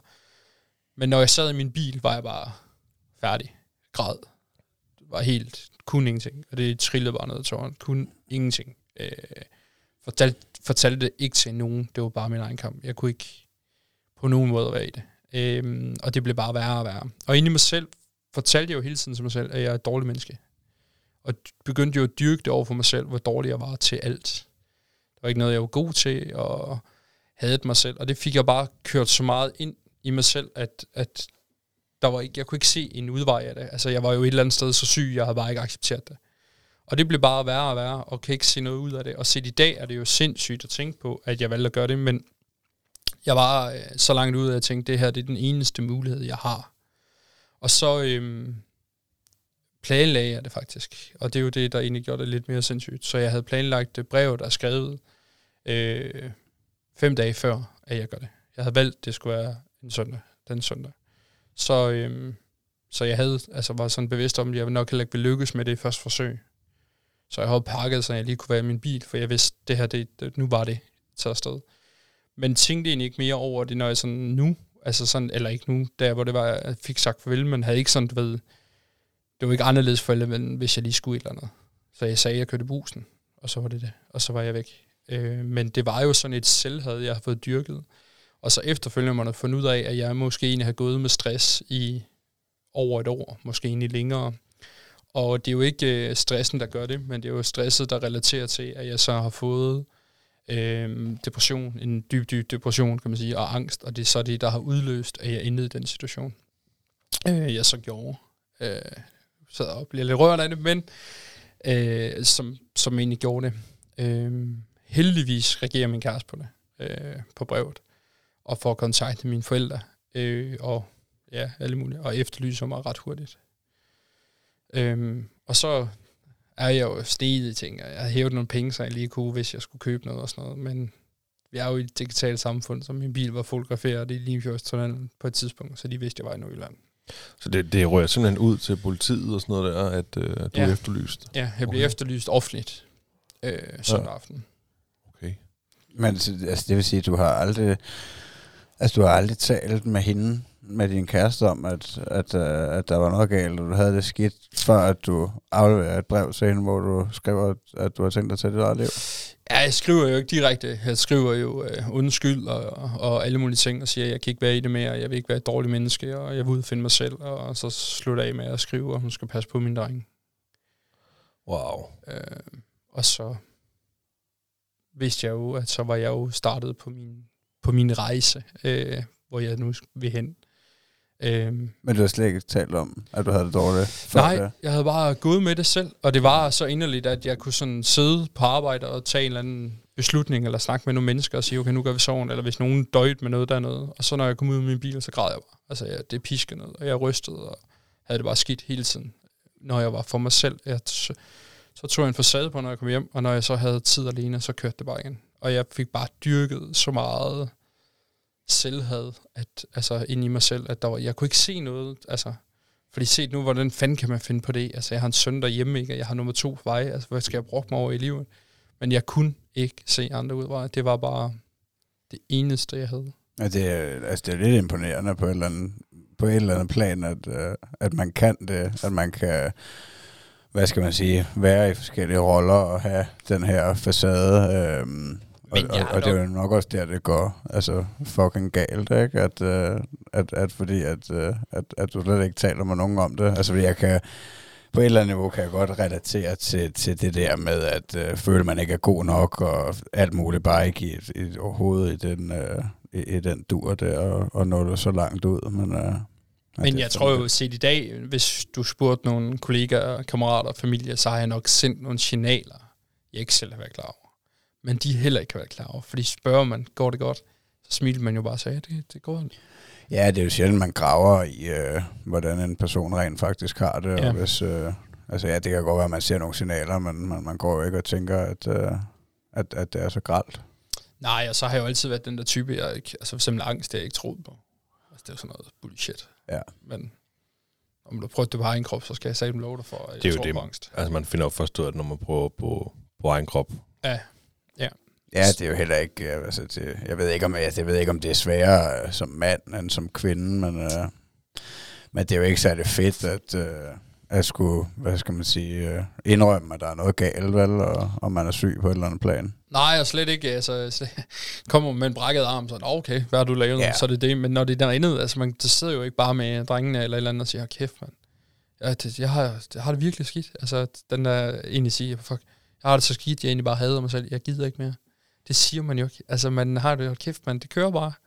Og der er familien derhjemme, ja, han, han er på vej ud af vuggestue, og hvad det nu kunne være. Ikke? Det, det er jo det, man kører. Man glemmer jo nogle gange at tage en eller anden snak og sige, jeg synes faktisk, det er svært i jobskifte, eller nogle store ting med børnene, eller hvad det kunne være. Man glemmer jo nogle gange det der, fordi man et eller andet sted tror, at det må man ikke som mand. Altså, det er sådan lidt mit billede, og øh, i dag, der har jeg sådan lidt, jamen, jeg tror, jeg ringer til nogle af mine tætte kammerater oftere bare for at sige hej, end jeg gjorde før. Fordi nu er det sådan lidt, jeg kan godt nogle gange ringe, hey, hvad laver du? Er du på arbejde? Nej, "Jamen, hvad skal du? Ikke noget. Bare sige dag. Fordi at, der høres jo ikke altid være en årsag for at høre, hvad så? Kører det? Altså, og nogle gange får man jo noget snakke. Nu ringte jeg til en øh, kammerat, i, øh, jeg tror det var sidste uge, det var lige meget, men jeg ringte til ham en dag for at sige, hvad laver du? Og sådan, jeg var på vej hjem på arbejde. Det var han også. Og så siger han, øh, at han var på vej hjem, fordi de skulle have øh, sådan en familieterapeut ud. Og jeg fik bare sådan, fuck, hvor fedt. Altså, det var bare min reaktion på det. Fordi for det første, at han sagde det til mig. Altså sådan bare åbent. Og så for det andet, hvor jeg var sådan lidt, jeg har aldrig fået det at vide, egentlig sådan, hvis jeg ikke bare har ringet til dig. Så havde jeg måske fået det sådan ud af et sideben senere hen, at der egentlig de havde. Men det der bare, han bare, ja, jamen, det, fordi vi nogle gange har nogle kampe derhjemme, og vi kan sgu egentlig godt have nogle redskaber til det. Jeg var bare sådan, det her, det fik jeg ud af, at jeg bare ringede til dig, for at sige hej. Og det synes jeg bare, det var sådan, det var, jeg havde total optur på det, og jeg havde total optur på deres vegne, og de faktisk gjorde noget ved et problem, jeg ikke ved om var et problem, men de følte, der var en udfordring, kan man så sige. Jeg havde så meget optur på på vej hjem på deres vegne, og jeg bare tænker, kæft mand, jeg har lært noget, de har lært noget. Ja, det er fandme cool, og det er også, altså, det er mega godt råd, det der med at, øh, at, at ringe til din gode kammerat, uden, øh, uden nødvendigvis at have en agenda, ikke? Fordi. Mm. man skal fandme, man skal sætte pris på de øh, bekendtskaber, man har, og især hvis man har gode venner og god familie, og altså, så sørg for at holde det ved lige på et eller andet niveau, fordi der sidder også altså, desværre mennesker derude, der, der er røv ensomme, ikke? og ikke har, øh, altså, hvor vi nogle gange bare tager det for givet, at, at vi har en, et, et godt venskab eller noget, men, øh, men man kan godt glemme hinanden. Ja, helt vildt, og så tror jeg bare også, øh, det der med at blive forældre, så går der meget at løbe på steg hver dag i, hvor man siger, men du kan jo godt tage fem minutter, øh, nu siger jeg om dagen nærmest, og give et kald. Det er jo ikke altid, det høves at være flere timer, hvor man skal mødes og se fodbold eller eller andet. Nogle gange kan det bare være det der opkald, og man kan lige gøre det på vej hjem fra arbejde. Hvis du er heldig, så kommer du igennem til en af dine venner, er du ikke, jamen, så har du jo forsøgt, så kan de se, at du har ringet, og man lige har været der. Og det tror jeg bare, at som du siger, der er så mange, der ikke har det. Gør det nu bare. Kom i gang. Lad være med at være bange. Lad være med, at der hører sikkert være noget. Spørg, om har slået græs, eller hvad fanden ligegyldigt spørgsmål. Bare sig hej. Men hvad fanden sker der øh, dengang så, der, øh, der du så bliver efterløst? Jamen, øh, jeg er jo ikke selv klar over, at jeg er efterlyst. Jeg har jo slukket alt og kørt afsted. Og så øh, triller jeg rundt op i Nordjylland, og der er en, en stor del af natten, jeg ikke sådan helt er bevidst om. Og jeg ved ikke, om det er, fordi jeg bare prøver at fortrænge men jeg er ikke bevidst om, hvad det er. Øhm, og er meget overbevist om, at jeg bare skal køre i Hirtshalshavn. Det tænker jeg, det er sgu bare løsningen. Og er egentlig på havnen. Øh, men øh, så kører jeg videre og bliver træt i løbet af natten, og så øh, øh, vågner jeg sådan ved mig selv, ved at jeg er ved at køre galt, fordi jeg er færdig faldet i søvn i bilen, sådan over den anden, kører over den anden side og på vej ud grøften der. Så kører jeg faktisk ind på en restplads og falder i søvn i bilen. Og så vågner jeg ved, at der kommer en politibil. Og så øh, banker de på ruden, og jeg synes, øh, jeg synes, det virker sådan lidt voldsomt, men det er jo fordi, jeg er jo ikke klar over, at jeg er efterlyst. Så de tror jo, der er, jeg har gjort noget ved mig selv. Så da jeg så kommer ud og får snakket, så siger han, øh, at jeg er efterlyst. Og så siger jeg, nå. Så siger han, ved du hvorfor? Så siger jeg, nej. Men jeg ved det jo godt. Så siger han, har du ingen idé? Og så bryder jeg jo sammen, fordi jeg ved det jo godt. Og så møder jeg de vildeste betjente. Altså, de, de er så fucking seje. Altså, de, øh, han er bare sådan, fordi jeg kan jo ikke øh, bare blive anholdt og blive taget med, fordi det er, er der jo ingen årsag til. Og så, øh, jeg ved jo ikke, om det er rigtigt eller forkert, altså, hvad han siger. Men det er jo, så han siger, du har to muligheder. Der er enten at følge med frivilligt, eller blive indlagt på røde papir.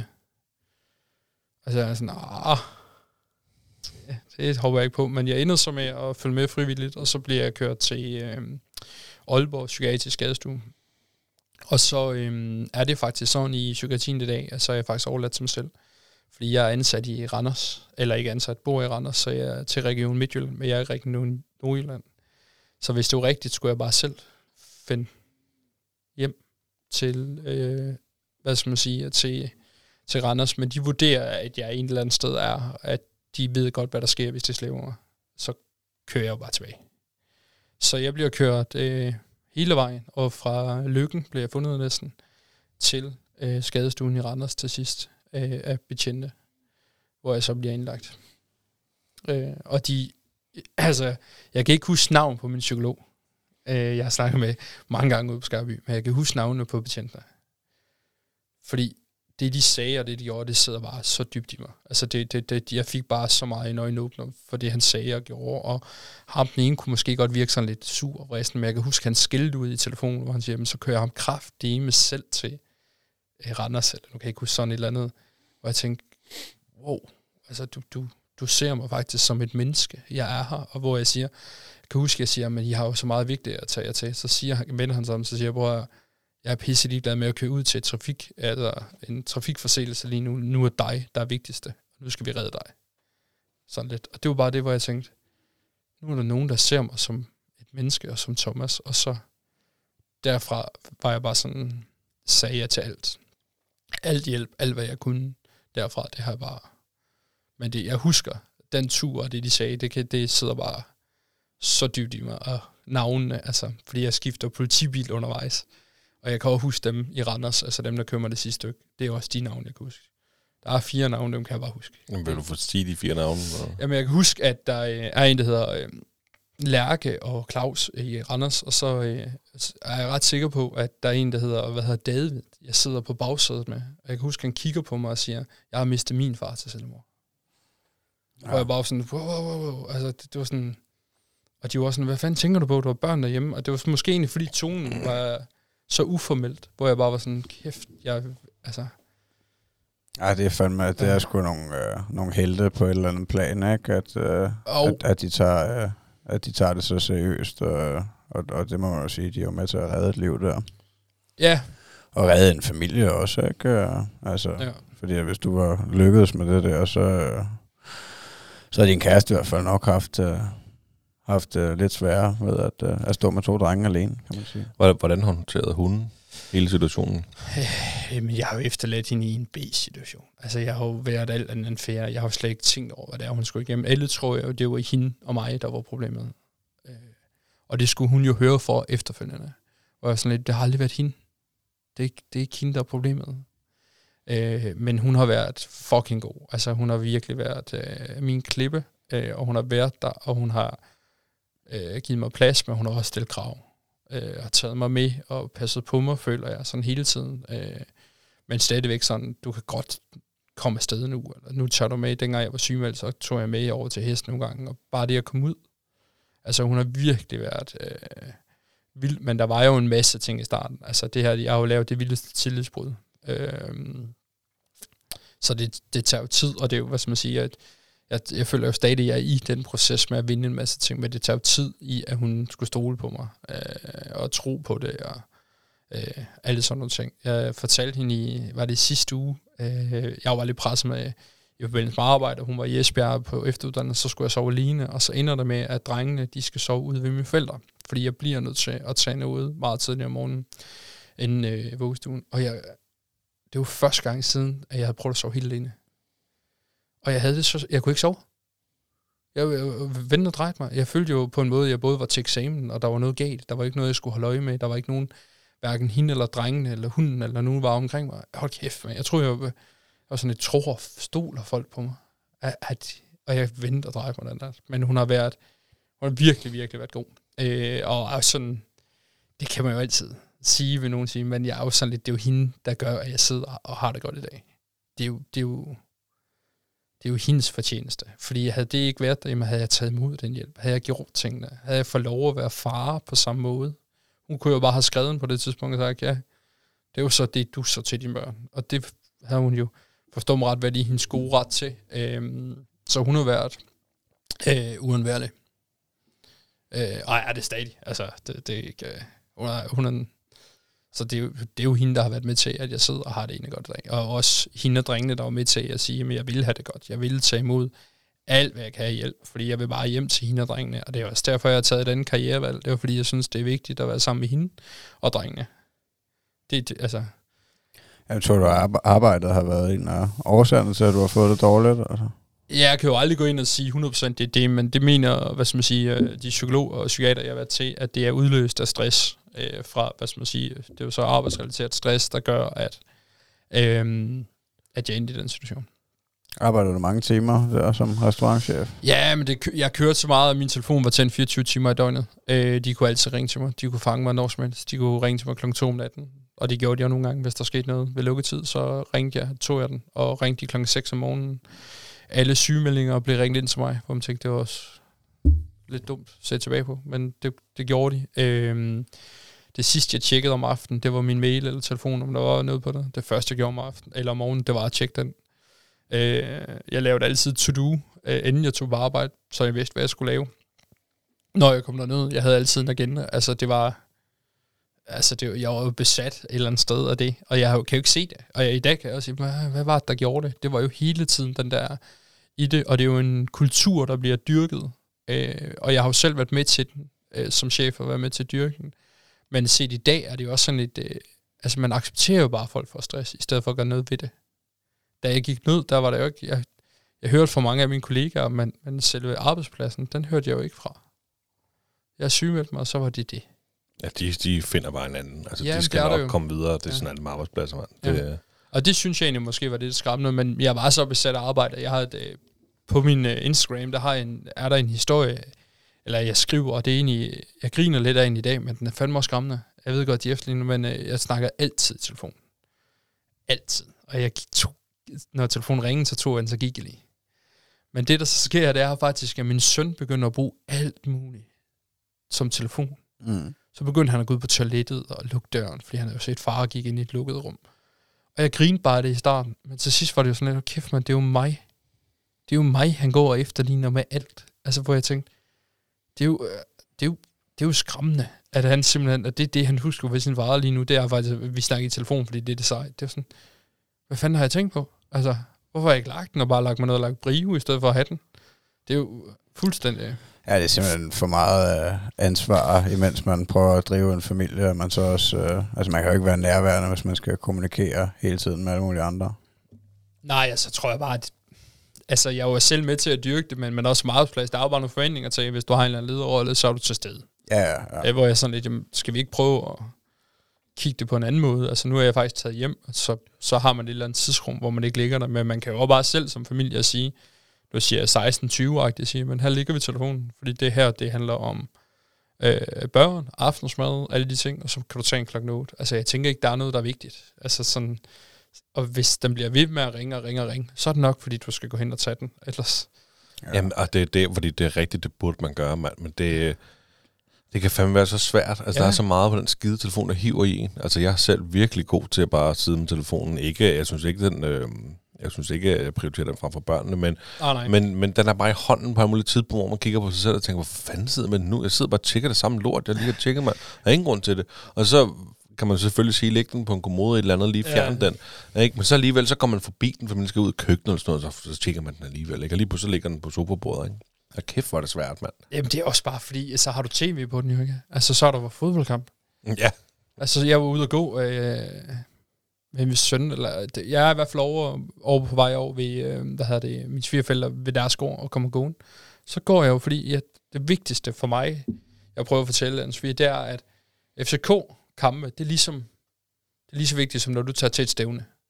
Og vi er så ikke altid lige enige om, hvor vigtigt det er. Men så kan jeg jo godt sige, at jeg går bare med ham i klapvogn. Eller, men så går jeg jo bare med telefonen og kigger, fordi jeg kan jo bare se kampen. Der er jo ikke nogen, der så jeg snyder jo ikke. Altså, i stedet for, nu er det ikke så meget, hvis han bare sover, men du ved, ah, der er kun lige 10 minutter tilbage. Men så tager jeg den jo bare med og går, hvor det er. Men hvis jeg så siger til ham, at du skal ikke sidde med telefonen nu, det er sådan, han har det jo for mig. Altså, jeg sidder jo selv... Jamen, det er, jeg vil så sige, det er sgu også okay. Ja, ja. Eller FCK-spiller, ja. så er det fuldstændig, så kan de gå i seng, børnene. Også selvom det er klokken to om eftermiddagen, du. Ja. Men øh, hun er ved at forstå det, men nu skal jeg skrive det i kalenderen. Det vil hun gerne have. Fordi jeg kan ikke sige dagen før. Prøv i morgen, jeg kan ikke noget fra klokken to. Og hvorfor ikke? Jamen, for FCK spiller. Og så har hun ikke forstået, at man kan ikke, man kan ikke snakke under en kamp. Mm. altså, det kan man jo ikke. Man kan jo ikke, kan jo ikke komme med et eller andet dybt spørgsmål. Hun kan jo spørge mig om alt under en kamp. Jeg vil bare sige ja, fordi jeg sidder fuldstændig forskruet og tænker, det, ved du, hvor vigtigt det er? Det er en kamp. Nej. Åh, oh, det er ikke bare en kamp. Det er det ikke, faktisk. Ej, det der, det kender jeg godt. Jeg skal dog ikke grønne kalenderen, men jeg er den typen, der siger til oh, øh, kl. søndag fodbold. Nu, jeg skal både, jeg skal se FCK og Manchester United. Ja. Øhm, og det er nemlig sådan, du ved, øh, i dag der er jo kl. 16, der spiller United, ikke? så jeg siger, du ved, der, der er fodbold i dag forresten øh, kl. 16. Okay, men jeg, altså, jeg får ikke bare lov til at sidde på sofaen ah, med fødderne op, og så styrer hun to børn i øh, 90 minutter. Hvis der er et eller andet, så får jeg lige en lille i armene, eller øh, så må jeg gøre det. Ikke? Men, øh. men det er lige så meget, vi kan godt ryge så lidt, øh, ikke sådan, men hvor hun siger, men så har vi pl- hun planlagt et eller andet, eller hun lige skal noget, eller vi skal noget. Sådan, det kan vi sgu da ikke. Altså, det kan da godt være, at der er 80 års fødselsdag, men FCK spiller, ikke? Altså, det er jo var helt ved mig. Altså, jeg er iskold. Altså, hvis vi skal have et eller andet, og de spiller, så ryger telefonen op øh, på, på, holderen i bilen, og så kører der fodbold, mens vi kører bilen. Ja. Det må der gøre, så må ja. køre. Men de er bare så lidt, så gør man det. Det er jo det, der er med telefonen. Jamen, når sådan så siger, at ah, du skal ikke sidde med iPad, så sidder mor og far og tjekker et eller andet. Der sådan, ja. Åh, for helvede, det er dumme mor, altså ikke. Ja, det er det virkelig. Hvordan, øh, hvordan starter der en eller anden proces, øh, efter at... Øh at, at du ligesom, uh, at politiet har reddet dig, hvis man kan se det, så starter en eller anden behandlingsproces. Ja, ja det gør der. Øh, jeg var så ikke øh, klar over, sådan, hvor alvorligt de har taget det. Det går så op på mig på skadesnuen faktisk, fordi jeg er sådan lidt, hvorfor bliver de ved med at stå her? Så skal jeg tisse på et tidspunkt. Spørger om jeg må gå på toilet, det må jeg gerne. Jeg går bare lige med, og jeg tænkte, kan jeg ikke engang gå på toilet alene, men det er jo fordi, at jeg, de måtte ikke slippe mig syne i tilfælde af, at jeg vil tage mit liv. Men det er inde på, på psykiatrisk skadestue ja, det, ja, det var så på øh, første gang det var så på psykiatrisk skadestue i Aalborg i opdagerne, ja. og så bliver jeg så indlagt i, øh, på, i Randers akutmodtagelse, og det er så der, det er sådan, fordi de, de må ikke gå fra mig, før der er talt med en læge, og de har taget mig og så bliver jeg så indlagt, altså frivilligt indlagt på psykiatrisk, og der er jeg så i to dage. Og så kommer jeg hjem, og så bliver jeg tilknyttet en klinik, der hedder jeg kalder det selvmordsklinikken, øh, men det må man jo ikke kalde det, men det, som I siger, det er jo bare for os, der ikke lykkes med det. Altså, der går det ud. Men det hedder forebyggelse for selvmord, øh, ude på psykiatrisk i øh, uh, Skyby. Og så startede jeg i behandling der, og øh, gik der længe, og er egentlig stadig tilknyttet. Jeg kan altid ringe og sige, jeg har det skidt, kan, kan vi gøre et eller andet? Og så kommer jeg igennem en, en lang proces der, og bliver sygemeldt, og de sætter jo alt muligt i gang i at sige, men du må ingenting, hvor jeg sådan, så skulle jeg lave opgaver. Øh, så måtte jeg kunne lave én ting om dagen. Men den ene ting kunne også være bare at aflevere børn. Og jeg sådan, at de skal jo hentes igen. Eller min søn. Og det var sådan, fordi jeg skulle forstå, hvor alvorligt det var. Og så fandt man alle mulige redskaber indtil, at jeg så fandt noget, der så virkede for mig, og fik det godt. Det var motion, og komme ud i luften, og bare lade være med at bruge min computer. Og der gik også, jeg tror, tre uger, 14 eller tre uger, før jeg kørte bil igen. Øh, øh, fordi alle sådan nogle ting, det, det, jeg, jeg kunne det ikke. Altså, jeg kunne ikke finde noget. Altså, jeg skulle jo stadig være far og kæreste, fordi jeg havde jo altså en søn. Øhm, og så begyndte det egentlig bare stille og roligt at blive, blive bedre og bedre, og fik jo taget en masse snakker og fandt ud af, hvor stammer det fra. Altså, hvor jeg sådan lidt, hmm, og hvor de er sådan, prøv, det er så stresset til, hvor jeg siger, hvor længe har du haft stress, spørger de mig om, og sådan, jeg er sådan et par måneder, ej, altså vi snakker over mindst. Og den vildeste ting, jeg har, det er, at jeg altid har haft sådan øh, snorene i armen og fingrene. Og det har jeg egentlig ikke tænkt over. Og jeg tænkte, om, så kunne man få nogle tabletter eller, eller noget, der spiste jeg, og så gik det lidt væk. Så tre måneder efter det her, så lige pludselig har jeg det ikke. Så siger de, men det er jo bare din krop, der har fortalt dig, at du kører på overarbejde. Nå, Ja, sindssygt. og det har du slet ikke været klar over, altså. Nej, jeg bare tænkte, op, det du ved, der er jo nogle gange, man tænker, "Nå, det er bare et eller andet. Ja, ja. Øh, Så lige pludselig, så kunne jeg mærke mig selv, følte jeg faktisk lidt, det var sådan lidt vildt. Og så var jeg jo, altså, det er jo for, men jeg har jo også, så fik jeg jo tid med min søn, altså både den ældste og den mindste, og kunne være der, altså, i, da jeg var sygemeldt, i det omfang, jeg nu kunne. Og så har min kæreste bare været sådan sindssygt opmærksom, da jeg vil starte på arbejde igen, øh, var hun også sådan lidt, er du klar til det? Og siger også nogle gange, du er ikke klar til at arbejde. Altså, du var sådan, jo, jeg er klar til at arbejde. Hvor hun er sådan, jeg tror ikke, du er klar til at arbejde. Øh, og var også hende, der fik mig til at stoppe op her, da jeg skiftede over øh, til at blive vinduespusser nu. Der var det hende, der var med til at tage, altså sammen med mig og sige, har du det egentlig? Det er ikke godt, det der til dig. Altså at sige til mig, du begyndte at sidde og stige ud i luften og sådan noget. Så kunne jeg godt se, okay, men der var nogle signaler, og jeg skulle tage seriøst. Og så gjorde vi det. Og det har bare været mega, altså en mega lang proces, og jeg er jo stadig i den. Altså, øh, men, men, men tog mod hjælpen og fik lov at komme hjem og egentlig være far og være familie, og det tror jeg egentlig er den ting, der har været med til at sådan hjælpe mig mest. Det er egentlig det, det derhjemme. Hvordan, øh, hvordan oplever den store øh, dreng det? Øh, det burde du nok spørge min kæreste om, men Ja. øh, et eller andet sted tror han jo ikke, jeg har været væk, øh, da jeg har været indlagt. Altså, han er jo sådan, der var jo nogle farmor og mormor, og der, han har jo bare haft det fedt. Okay. Øh, men jeg er jo fuldstændig, altså jeg ryster, øh, altså, at da jeg skulle se ham, der, fordi jeg havde jo sagt farvel til alt det her. Mm. Så jeg havde jo ikke tænkt, at jeg skulle se ham igen. Men han har egentlig sådan været ret cool. Jeg tror egentlig ikke, han har opdaget, hvad skal man sige, at der har været noget. Men jeg har også lige pludselig, øh, er der måske egentlig, tror jeg, meget mere nu. Altså, jeg, altså, øh, jeg er jo fri i weekenderne, og har fri om aftenen, og det kan lige så godt være mig, der henter eller afleverer, som det kan være hende. Så jeg tror egentlig bare, han tænker, at man har også meget mere begge to, end, end tidligere. Øh, så jeg tror ikke, han... Altså, jeg har ikke set nogen reaktion fra ham. Men vi var også ret hurtigt til... For det første blev jeg jo efterlyst offentligt. Øh, så, så alle vidste det jo. Øh, og vi var ret hurtigt i en, i en samtale nede i øh, vuggestuen. Fordi han skulle jo starte... Altså ikke starte øh, børnehaven. Undskyld, ja. var vi til en samtale i, i overlappet, at han skulle starte i børnehave. Øhm, og der var vi jo var vi bare ærlige. Så de vidste også. Altså, sådan de var opmærksomme på det. Altså, I kan bare stille de spørgsmål. Er der noget, så bare sig til. Men så han har ikke rigtig, altså du har ikke følt, at han har, han har ikke lagt mærke til, at der var noget galt. Nej, Han har måske bare fået en, uh, en lidt mere nærværende far efterfølgende. Ja, det bilder jeg mig selv ind i hvert fald. Ja. Ja. Altså, det er min oplevelse. Og det tænker jeg også, er naturligt, hvis du uh, altså er gået fra det her job, hvor du har arbejdet noget mere, end du gør nu, og, og du har haft det skidt, og, og du så har gået ind i den her proces med at få det bedre igen. Uh, Men jeg sætter også lige pludselig øh, pris på at bygge en brivebane. Altså, Ja. Og kan godt blive en lige stor konkurrence for mig, som det kan være for ham, ikke? Og hvor fedt. fed den kan blive. Ikke? Og det er jo sådan noget, hvor jeg tænkte før, hvor kæft mand, det er jo mega fedt bare at ligge her på gulvet. Jeg er sindssygt dårlig til at tage på tur eller noget med mine børn. Altså det, det er min kæreste meget bedre til. Men jeg er sindssygt god bare til at lægge mig. Skal vi bygge en hule, så bygger vi en hule. Skal vi ligge på gulvet, så kan jeg godt være, der lige der ligger vi på gulvet, altså så er det det. det vi, altså, og det tror jeg bare, at ret hurtigt jeg opdagede, at kæft, hvor er det fedt. Ja, det er fedt, mand. Det, det, altså, det, må være, det er jo noget af det mest givende, tænker jeg, at man er nærværende i situationen, så er det jo fuldstændig ligegyldigt, om, uh, om man tager en tur et eller andet sted hen, eller om, eller om det er hjemme i stuen, at, uh, at man uh, leger sammen, og bare man er nærværende, ikke, og, og registrerer dem.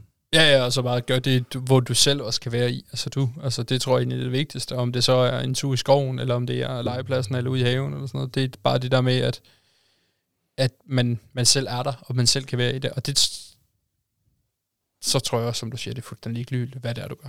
Og det er bare, der er kæft, jeg elsker det. Altså, der er sgu ikke noget fedt at bygge en brevbane, eller et eller andet andet. Der er der nogle af lejene, hvor jeg tænker, åh, det, Mm.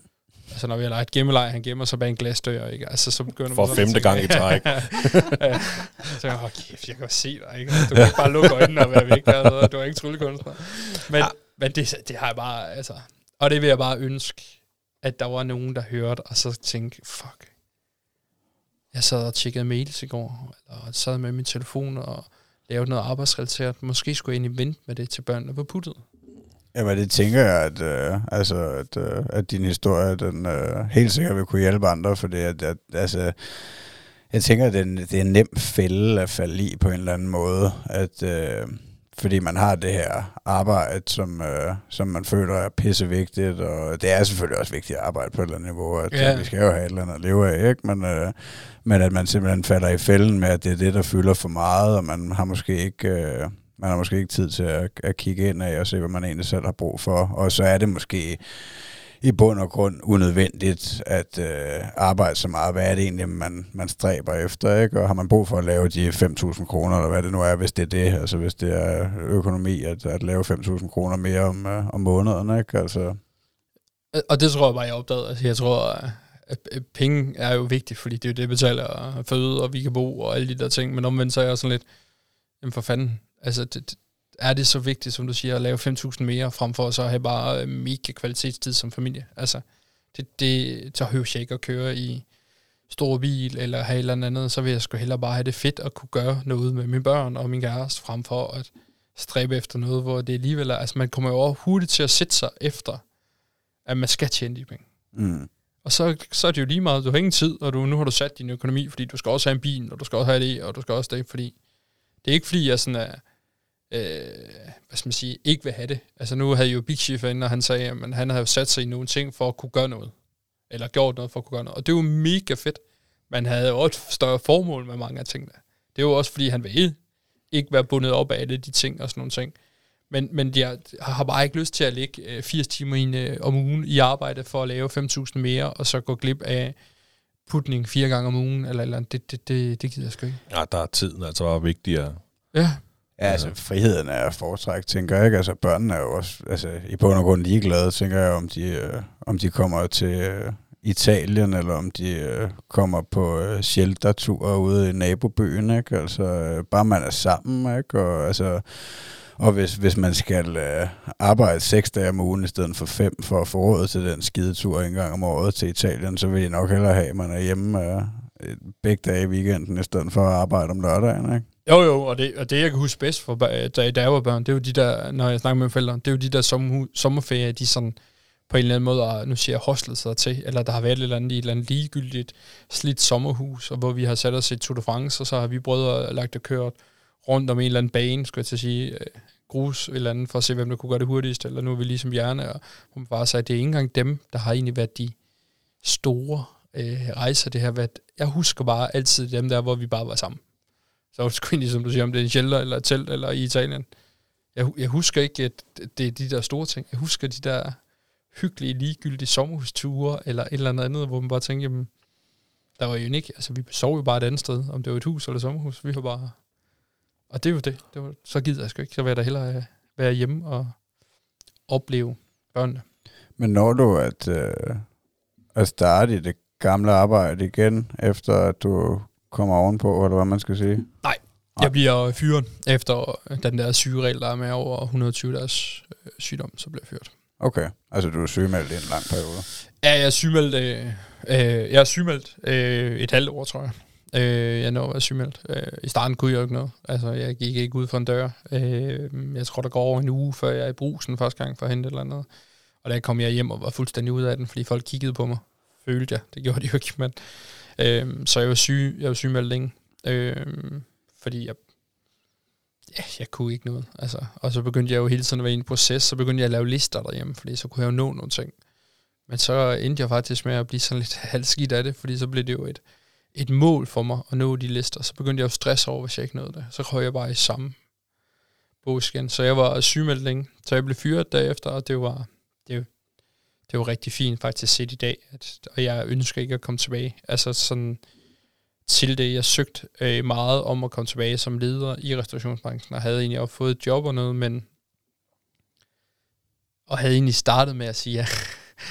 og så, øh, når jeg så ser tilbage, så sagde jeg nej, og så fandt jeg noget, et noget vikarjob i sådan noget, øh, i stedet for, og der kan jeg huske, at det var ligesom om, at hele familien og alle omkring mig, de, åh, oh, det var godt. Ja. Og det var sådan lidt, fordi de vidste bare, nu tager du bare et nyt. Hvor ender du så? Ja. Så hvor jeg tænkte, hvorfor fanden har I så ikke sagt det til mig? Altså sådan, men jeg tror, folk var sådan lidt, du ved, det var jo sådan lidt, uh. Men alle var bare sådan bagefter, det var virkelig fedt, du ikke gjorde det. Øh, og alle, jeg har mødt nu, der er jo ikke noget fedt i at være vinduespusser. Altså, det er jo ikke, det er jo ikke der, hvor du sådan bliver udfordret, men det, der følger med, hold kæft, man, jeg kan øh, aflevere om morgenen, hvis jeg har lyst. Det går ud over mig selv, så skal jeg bare arbejde længere. Og hvis jeg kører hjem, jamen, så skal jeg bare nå det i morgen i stedet for. Mm. Altså, det, jeg har jo så meget mere frihed og kvalitet, end jeg har haft noget ellers. Øh, og så er det sgu ikke vigtigt med mig, om jeg har en lederstilling, eller om jeg har et eller andet. Nu er det egentlig bare, fordi jeg egentlig bare gerne vil hjem. Altså, øh, igen. Så det, så det er jo mega fedt. Og det er jo også fedt at se, at folk var så lidt, okay, hvor fandme godt, du ikke tog den beslutning. Du havde bare ind det samme sted, og folk turde sige det til mig efterfølgende. Det var egentlig sådan, det var egentlig også fedt, hvor jeg tænkte, okay, så har vi det øh, andre end mig lært lidt af det. Jamen, der skulle da heller ikke... Uh, der er ikke noget galt med at pusse vinduer. Altså, det tænker jeg også skal være tilfredsstillende på en eller anden måde. At, uh... Ja, men jeg tror mere, det, det er jo ikke fordi, du sådan... Øh, øh, nogle gange så søger man jo efter, at du får et eller andet, hvor du virkelig bliver udfordret, og du kan mærke nogle ting, hvor man siger, jeg kører for mig selv, hører sindssygt meget lydbog og podcast, og, og så er jeg ude i den friske luft. Øh, altså, jeg har jo aldrig været så træt, som når jeg kom hjem nu. Før var jeg jo træt mentalt, men nu er min krop træt. Altså, jeg har fået solskin hele dagen, og kogt i hovedet og tænker, hvordan, hvordan har jeg ikke kunne sove før? Fordi nu sover jeg, altså, jeg er bare... Men nu får jeg jo den der frisk, og min læser også, det bliver pisse godt til det. Hvor jeg er sådan, Jamen det er jo det, vi siger til folk, der har det lidt mentalt. Kom nu ud i naturen, kom ud og få noget frisk luft. Og det får jeg hele dagen, og har det rigtig godt. Altså. Fedt, ja, fedt, man. fedt dejligt at høre. Men der er, jamen det, der er ingen tvivl om, at, øh, at øh, bare det at komme ud og få noget sol og få noget frisk luft og, og røre sig i det hele taget, det er jo øh, i hvert fald, øh, det, det tænker jeg, at, at vi alle sammen er lavet til på et eller andet plan. Altså det der med, at Øh, at arbejde inde i et kontormiljø eller inde i en restaurant, altså hvor at, øh, at, at man ikke øh, ser lyset og får frisk luft og alting, det er, hvad skal man sige, kommunikation og øh, skærm og hvad fanden har vi, ikke? Øh, det, det er jo unaturligt på en eller anden måde. Ja, og så føler jeg også så lidt, at når du arbejder med en computer eller skærm eller eller andet, så bliver du så lidt øh, mere mentalt træt. Ja. Men så når du ligger der om aftenen, så er din krop jo egentlig ikke klar til at sove. Øh, det er sådan, når jeg tænker tilbage. Men mit hoved, det var mere end klar. Men min krop var jo ikke, fordi jeg havde jo ikke lavet noget. Øh, hvor det er omvendt nu, der er det jo sådan, hovedet der er der jo ikke så meget, jeg skal tænke over, men jeg er træt, når jeg kommer hjem. Altså, øh, og det er jo bare, det er jo bare meget at kigge i skærm, eller kigge i Excel-ark, eller noget, hvor man tænker, jamen i dag, det er jo ikke naturligt, som du siger, at sidde og kigge ned i skærm hele dagen, eller sidde i et kontor, og så i vintermånederne, du får ikke noget sollys. Det er mørkt, når du møder, og der er mørkt, når du går hjem. Det er bare... Og kæft, nu når jeg tænker over det, så det fandme også... Øh, ja, hun er godt nok sej, din kæreste, ikke? Altså, det må, det må virkelig have været sindssygt fucking hårdt, at øh, altså, hun har været to måneder fra at skulle føde, aktivt. og så øh, stod i det der, sådan lige fra den ene dag til den anden. Ja, jeg kan huske, hun øh, sagde til mig, øh, altså hun var, hun var der med det samme, kom op på skadestuen, og det er skadestue akutmodtagelsen, og var og besøgte mig på psykiatrisk og hentede mig og spurgte, fordi der var mange, der gerne lige sådan vil vise sig, og var sådan, er du klar til det? Er det okay? Og sådan noget. Og var sådan lidt, jamen folk kigger jo skævt til mig. altså det var sådan det eneste, jeg havde. Altså. Og hun siger, folk kigger ikke skævt til dig. Altså, hvor jeg også sådan, hun er god til det, men var ret hurtig til at sige nogle ting. Og jeg kan huske, hun sagde, hvordan kunne du finde på det, Thomas? Og så siger hun på et tidspunkt, prøv at, jeg havde tænkt, at jeg faktisk ville give barnet væk, hvis jeg fik det, at du ikke var her. Altså det var sådan, fordi hun simpelthen var så presset i det. Jeg tror ikke på, at hun kunne finde på det, men at hun sagde det, fordi at jeg havde sat hende i sådan en situation, hvor jeg var sådan, altså jeg er jo syg i hovedet, at jeg kan finde på det her. Og det var jo selvfølgelig også på en eller anden måde, men altså hvor jeg tænkte, kæft mand, det er jo gået mere ud over dig, end det er mig og alt muligt andet. Og det tror jeg, altså det, jeg kommer ikke sådan til at tilgive mig for det, men har kæft, jeg er taknemmelig for hende, altså. Ja. ja, men det er nemlig, øh, det er jo, det er jo, øh, det er jo værre for dem, der, der står tilbage. Ja. Altså, min, øh, min kones bror øh, hang sig selv øh, levede foran øh, familiens hus der, øh, jeg ved ikke, tre-fire måneder før vi øh, skulle giftes. Øh, det er så nede i Thailand, ikke? Øh, hvor hun arbejdede i Bangkok, og de bor helt op øh, nordpå, men altså ja, det bliver aldrig rigtig godt igen, kan man sige, øh, for, øh, for faren der og de søskende, vel? Altså, der har, der har fundet ham. Det, det, det er sgu hårdt. Så, så det er fandme... Det er fucking fedt, at, uh, at du ikke uh, kom igennem det. Ja, det er sat mig lykkelig for i dag. Altså, der er jeg altså også bare... Jeg lært at til pris på nogle andre ting, det vil jeg gerne om. Altså, det, der er bare nogle andre sådan helt almindelige ting, hvor jeg tænkte, det er sgu fedt nok. Men er det, er det helt den her situation, eller er det noget, du kommer til at tale åben om over for dine børn på et tidspunkt? Ja, altså jeg, ja, det, hvis de vil vide, altså det er jo ikke sådan, nu håber jeg selvfølgelig, at øh, alt bliver godt, men, men er det noget, de vil vide? Jeg kommer ikke til at skjule det, og, og øh, jeg tror, øh, det, der er vigtigt for mig, det er egentlig at tale åbent om det. Altså, vil folk vide noget, så spørg mig, så får de et svar. Er der nogle andre ting, så får de noget at vide, øh, og alle nogle andre ting. Og ved mine børn, altså kommer de noget at tumle med, det vil jeg ikke lægge skjul på, far har tumlet med noget. Øh, jeg tror, det er vigtigt at bare tale om det, i stedet for at skjule det. Altså, mm. det har jeg jo opdaget, det kan man ikke, og det kan ikke lykkes. Føler du, det hjælper at tale om det også for dig? Ja, ja, helt vildt. Mm. Altså, det, det gør det. Og så går jeg jo altid sådan, som at sidde og snakke med jer her, eller alt muligt andet. Jeg går jo sådan hele tiden med nogle håb om, at der også er bare nogle andre sådan på min vej, der vil tænke, okay, jeg går sgu lige hjem og snakker med min kone, eller mine venner, eller et eller andet. Øh, og det er jo sådan egentlig derfor, jeg også bare hele tiden gerne vil være åben og ærlig omkring det. Det er bare sådan, lad os nu få stoppet det her med ikke at tale om tingene. Så, og selvfølgelig hjælper det mig. Altså, det er jo en kæmpe... Øh, du sagde det lidt, inden vi gik i gang med, at det havde været sådan lidt en terapi for dig at sidde og snakke her en time, men det er det jo.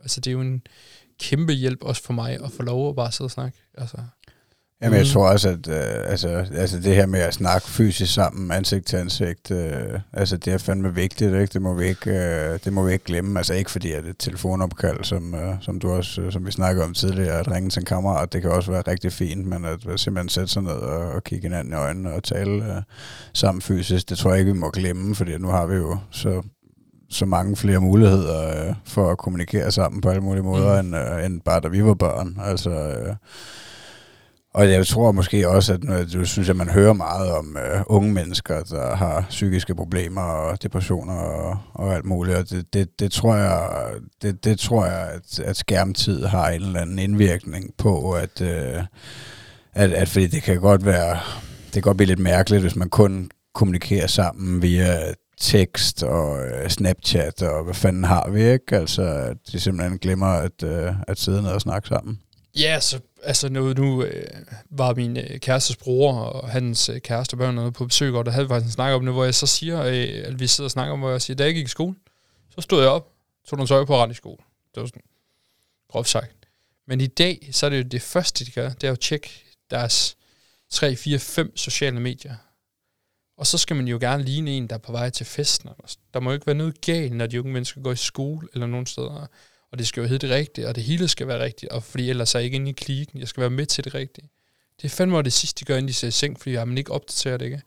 Det pres, der hele tiden er på de unge mennesker, altså, øh, uanset hvad, det er jo fuldstændig, altså Mathias, altså, det, det bliver sat under, fordi de skal jo hele tiden måle sig mod hinanden, hvad samfundet vil, og se, nu går du øh, godt nok ud, er jeg korrekt i tøjet, er det ene og det andet, hvor der sådan et, jeg mindes bare ikke, det var sådan, da jeg gik i skole. Jeg synes det var sådan...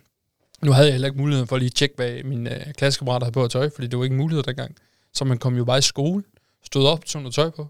Jeg synes da, vi har været afsted i joggingtøj, og i dag der er det sådan, ej, ej, ej, åh, du er godt nok, hvad er der sket med dig? Hvor det sådan, prøv nu bare at slappe af. Det er jo hele tiden, de måler sig op mod noget. 24-7. Jeg kan fandme godt forstå, at folk de får det dårligt, altså. Jamen, altså også fordi rigtig meget, det der sker på de sociale medier, det er jo Altså, det er jo fake. Altså, det. i form af, at det er jo kun glansbilledet, vi ser. Ikke? Mm. Vi ser jo ikke alt det negative. Vi ser jo ikke, hvor hårdt det er. Vi ser ikke den opvask, der ikke er taget. Altså, vi ser kun den, øh, hvor flot deres køkken er, når det er rent. Ja, ja man burde jo egentlig bare hele tage sin Instagram, og så kunne lægge uh, de uh, træls ting op, når løbet af det ene, ikke? At han er skidt igennem, og hele sengen, uh, oh, lægger lige et billede op af, hvor nede. Jamen, den ene gang, han ikke har, den ene gang var ja. det bare perfekt. Der, det billede skal op når han har tisset på en eller eller andet, tænker, okay, nu tager jeg billedet, nu ligger jeg fandme det her op, ikke? Opvasken, jeg ikke har taget fra i går, så nu er det sådan halvt svært at vaske op i dag. Det ligger op. Det gør folk jo ikke. Altså, det, mm. det, er jo, det er jo der, man burde bare lægge alt det op og tænke, kæft, se min hverdag. Er det, er det noget, du tænker over i forhold til, uh, til dine egne drenge, når de bliver større og skal gebære sig i, på internettet? Ej, det er det, jeg er skræmt af. Altså, også fordi min, øh, min dreng, synes jeg faktisk er hardcore til en iPad. Øh, jeg synes, det er vigtigt. Min kæreste er meget sådan, at det er vigtigt at komme ud og kan bruge hænderne, hvor jeg siger, det er ikke nødvendigt om nogle år. Altså, der er nogen, der gør for en, robotter og alt muligt andet, hvor jeg siger, at det, det elektronikken er værd, men jeg er også sådan lidt skræmt af det, fordi jeg synes, sat, men der er mange skyggesider af de der internettet og sociale medier og hits, der kører, og fordi du er egentlig, du vil jo ikke snakke sådan til et menneske, du møder på gaden, som du vil snakke over de Nej. sociale medier. Og det skræmmer mig virkelig, altså hvor jeg tænker, det kan jeg godt være sådan lidt, uh, fordi vi, altså, vi skal opføre os ordentligt, og du skal være god ved andre, men bag et skærm, er det som om de regler ikke gælder. Altså, kommunikationen er i hvert fald noget anderledes, øh, Ja. i, i, når, man, øh, når man, hvad hedder det, ja, kun skriver, ikke? Og, og, og det er bag en skærm, altså, så, øh, så det er fandme vigtigt, tænker jeg, at, øh, at lære at kommunikere rigtigt i hvert fald. Men, øh, men, men der, jeg ved sgu ikke, der går altså også øh, en del år, altså nu ved jeg slet ikke, hvor gamle de må være, for at de, øh, for de må være på de der forskellige tjenester. Jamen, der, er- der er det sådan noget, Facebook er det 15 år gammel, men jeg ved ikke, hvordan det er nu, men, men der er jo mange forældre, der er ligeglade. Altså, så op, så lyver de bare om deres alder. Du kan jo bare, altså hvis du er, kun er 12 år, du kan bare skrive på Facebook, du er 15, Ja, og så får du lov. Så har du adgang. ja okay. Og på Men tid, det, det burde jo være, at man skulle øh, verificeres med, nu siger jeg nem ID eller mit ID. Altså, Ja. det her skulle da være, altså, som man vidste. Også hvis folk gør noget altså sådan i det, fordi det er jo sådan en heksjagt op. Altså, jeg synes, det er sindssygt nogle gange i det. Og håber, som du siger, at der går mange år for de i det, men man kan da godt sådan indimellem nu tænke, øh, det, det håber jeg sgu ikke, det er min søn, det der. Altså, mm. Fordi det er jo bare... Men har, har I set den der dokumentar, der er på TV2 med, hedder den, spionerne bag videospil Ja, eller sådan ja. noget? Jeg så den her forleden dag. Fuck, hvor er det sindssygt, mand. Altså, det er sådan noget, og det var en dansk dokumentar, Magnus. Det, øh, det var sådan noget med, at de øh, tager alt din data, når, de, når dit barn, dit down, hvis du har en telefon, og de downloader et andet spil, så tager de alt din data. Og så havde de lavet sådan en test, hvis nok, hvor at de havde lavet det her spil, som en helt klasse, så skulle downloade det, og de siger jo bare, ja, accepterer alle de der vilkår, der nu er, ikke? Og så sad de nede på hovedkontoret, og så kunne de bare se ham her, jeg ved ikke, hvad fanden han hed, Jon, lad os bare kalde ham Jonathan, han, han tog et billede på sin telefon, bum, så kom det op på deres skærm, det kunne de se. De kunne se præcis, hvor han gik, hvad han lavede, du ved, de kunne sågar åbne for deres mikrofoner, så de kunne høre, hvad de, de stod nede i sådan en kiosk. Så kunne de høre alt, hvad børnene snakkede om igennem hans telefon, fordi han havde downloadet et spil, og han bare accepterede vilkårene. Altså, så det kunne de det her tech-firma, spilfirma. Mm, ja, det var så det her, det var vist en test, sådan så man der bare kunne se det, for det, det var en del af dokumentaren, ikke? Men så har de jo opdaget, at det var sådan noget med, så sælger de jo dataerne til nogle andre, som kan bruge det. Altså, de der spil, altså de kan sidde live, mens dit barn spiller det her spil, kan de sidde og ændre i spillet, for at få dit barn til at blive ved med at spille spillet. Åh, sindssygt, mand. Altså, du skulle tage og se den. Det var, Ja, det var, det var- virkelig skræmmende. Og så synes jeg, det er meget skræmmende der med, fordi man henter jo bare et spil. Altså, nu var der et eller andet, min søn vil have, altså, hvis han ser sin fætter, ældre fætter lave et eller andet, så vil han også have det. Jeg tænker da ikke mere over det. Jeg henter det, nå okay, men det ser ikke farligt ud. Det kan du godt få. Men altså, de, vi er jo så overvåget, og det der med, at de kunne tænde mikrofonen, det var jeg sgu, der var jeg sådan lidt, Ja, det var skræmmende. det er jo sindssygt. Altså, så sidder de bare og følger med i alt, hvad vi laver hele livet. Altså. Ja, Ja, som, som han sagde ham der, altså det er jo data, de har nu. Alle lydoptagelserne, billederne, alt muligt, det kan ikke, det, det, dem har de. Mm. Det kan ikke bare forsvinde. Men det, ja, det er spændende. om- Altså, det er nok også, fordi det er så nyt for os, når jeg har også set den der, jeg kan ikke hedde den Social Dilemma, den der Netflix-dokumentar, hvor, at, øh, hvor det handler ligesom også om sociale medier og algoritmer, og hvordan, at, øh, ja, hvordan, hvordan de ligesom lever af vores data, ikke? Øh, og, og det var jeg jo lidt, øh, hvad skal man sige, forbavset over, men jeg, jeg forestiller mig måske, at vores børn, de vil vokse op med det på en anden måde, og det ikke er nyt mere, så, altså, så de måske enten er klar over det, eller så kommer der forhåbentlig også nogle flere retningslinjer i form af, hvordan de her tech-firmaer, der jo er blevet sindssygt magtfulde, de øh, må bruge tingene. Ikke? Jamen, der er, jo, der er jo allerede nogle regler omkring data og noget. Nu kan jeg ikke huske, hvordan det er, men også på børn under et eller andet antal år. Men det, er jo- de bliver jo så tydeligvis ikke overholdt i den her dokumentar her. Nå. Altså, Men det er også fordi, det er bare blevet, det er jo, det er jo nu gik min telefon i stykker den anden dag, fordi jeg gav den til min søn, så han smadrede skærmen. Ude ved mor, og han var lige sådan lidt, så fik han lige, og han kan jo ikke trykke på den, han så bare spist den nærmest. Øh, og det er lige meget, så skærmen så siger, jeg kan jeg lige købe ud og skifte skærmen. Fordi, hvad fanden gør du uden en telefon? Så, så, og det er jo ikke, fordi jeg siger, at man ikke er afhængig, men det er, jo, det er jo alt, du har på den. Det er jo øh, betaling, det er kørekort, det er sygesikringsbevis. Du kan ikke aflevere dine børn, uden at der er nogen, der kan få fat i dig dagen efter, og så videre, og så videre. Og nu er min kæreste der i Esbjerg. Hvis jeg, måske jeg med min historik, men hvis du så ikke lige kan få fat i mig en hel aften, ikke? men alligevel, det er, jo, det er jo alt, altså det er jo alt, du har samlet på et eller andet sted, på en enhed i dit liv, du bliver nødt til sådan, på en eller anden måde. Der er så mange, der ikke kan tage på arbejde uden en telefon. Fordi, hvordan skal de kunne arbejde uden den? Fordi det hele er på den. Jamen, man er jo helt nøgen jo. Ja. Men det er, det er man jo. Det er, prøv- altså prøv at tænke på, hvor dyre de er. Ja. Ja. Altså sådan en iPhone bare ikke, altså de er sindssygt dyre. Og så dyre var telefonerne altså ikke dengang, det bare var Snake, man kunne spille på dem, ikke? Ej, jeg- der er altså jeg synes, øh, man kunne få de der ja, shit, øh, 3110 og de der ting Ja. ja. der, og så, øh, der er det bare sådan lidt, jeg synes, man kunne høre sådan om, så skulle du lave et abonnement, og så skulle du få den til 300. Ja, jeg kan ikke lige huske det, men Nu er jeg, det sådan lidt andet, ikke? Nu er det sådan lidt, om, du kan lave et abonnement, så skal du få den til 10.000. ja, Åh, det er det. Hvis du skal have den helt nye, mand, så snakker vi over 10.000 kroner, mand. Ja, Ja. Altså, hvad, det, hvad, de holder i to år eller sådan noget, ikke? Altså, ja. Ja. fordi så begynder de at blive rigtig slidte. Og Det er jo sådan, det er jo sådan de er bygget op. Det er, at de begynder at nedbryde sig selv efter to år eller sådan Ja, noget, ja, ikke? For så skal du til at have en ny telefon. Ja. og hvis man så har børn, man lige giver til dem en imellem, ikke? Altså så, Holder den ikke to år? man, man ikke kan høre, fordi han er ved at æde sig igennem den eller eller andet. Øhm, jeg ved ikke, om vi er ved at sådan at være ved vejs ende, Jo, det er vel tæt på, Uden, tæt på to øh, timer snart, ja. uden vi sådan helt er ved vejs ende. Fordi at vi har sådan lidt... Normalt, øh, så har vi jo en masse spørgsmål, men vi, altså, snakken den flyder bare så godt, og det er bare så fedt. Men alligevel så er der nogle spørgsmål, du godt vil have lidt svar på, så i stedet for at bare kaste sådan lidt øh, akavet. Ja. så har vi gemt dem sådan til sidst her, ikke? Øh, og så det vil vi gerne kalde de fem hurtige, og det behøver overhovedet ikke være hurtigt, bare give dig god tid, ikke? Men vi har i hvert fald nogle ting, vi gerne lige vil spørge dig om. Fedt. Og øh, skal vi ikke bare øh, kaste os ud i det? Fyr den af. Hvad er det bedste ved at være far? Ja, det er jo som jeg sagde, jeg synes det fedeste og det bedste ved at være far, det er jo selvfølgelig kærlighed, men det er det der med at bare opleve verden på ny. Altså jeg føler, at jeg får lov at opleve alt igen. Bare igennem deres øjne. Det synes jeg, det er klart det fedeste. Hvad er det, øh, hvad er det værste ved at være far så? Øh, Søvn. Øh, et, et eksempel. Det synes jeg, det er, nu er vi ved i en god rytme, den synes jeg, fordi du er ikke et menneske, når du ikke får sovet. Øh, det, det, det, det, synes jeg egentlig er egentlig, lidt, hvis jeg skal tale andet, sige, det er måske egentlig det værste. Det er det der, når man ikke får sit søvn, fordi det går ud over så mange andre ting. Og du var meget påvirket af det fra start af. Ah, vi er dårlige til at sove. Altså, Okay. min kone, hun er et dag mennesker, står tidligt op, og hun vil hellere stå op klokken 5 og gå tidligt i seng, hvor jeg, sådan, jeg vil hellere være vågen til klokken 5. Ja. Så, øh, Ja. Men jeg tror bare, at det her, når, øh, nu har vi haft et ørebarn her ved nummer to, øh, og det var bare nogle måneder, der var hårde. Altså, så bliver lunden bare kortere, og vi kommer til at bide lidt af hinanden, og man kommer til- at bide af den store uden nødvendigt, og man synes egentlig bare hele tiden ikke, man får udrettet noget, fordi man bare går og træt.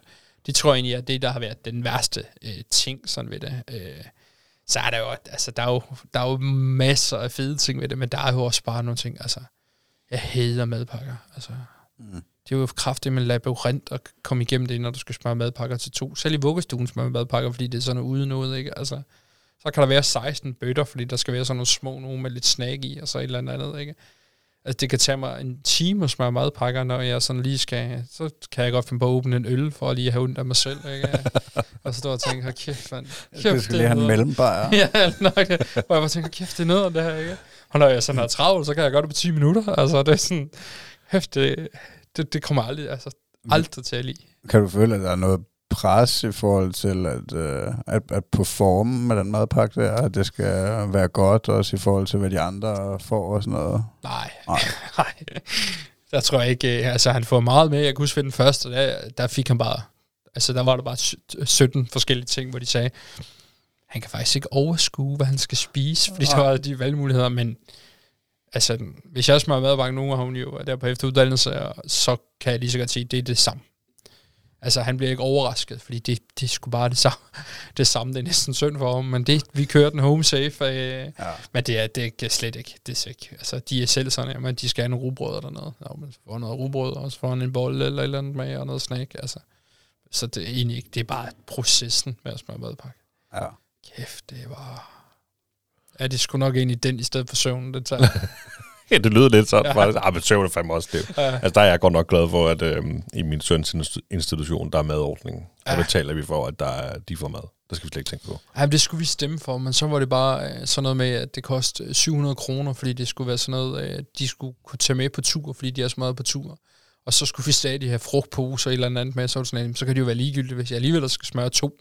Altså Ja, ja, til klokken 9 og 2, altså så skal det ikke give 700 for en madpakke, altså fordi du skal med på tur.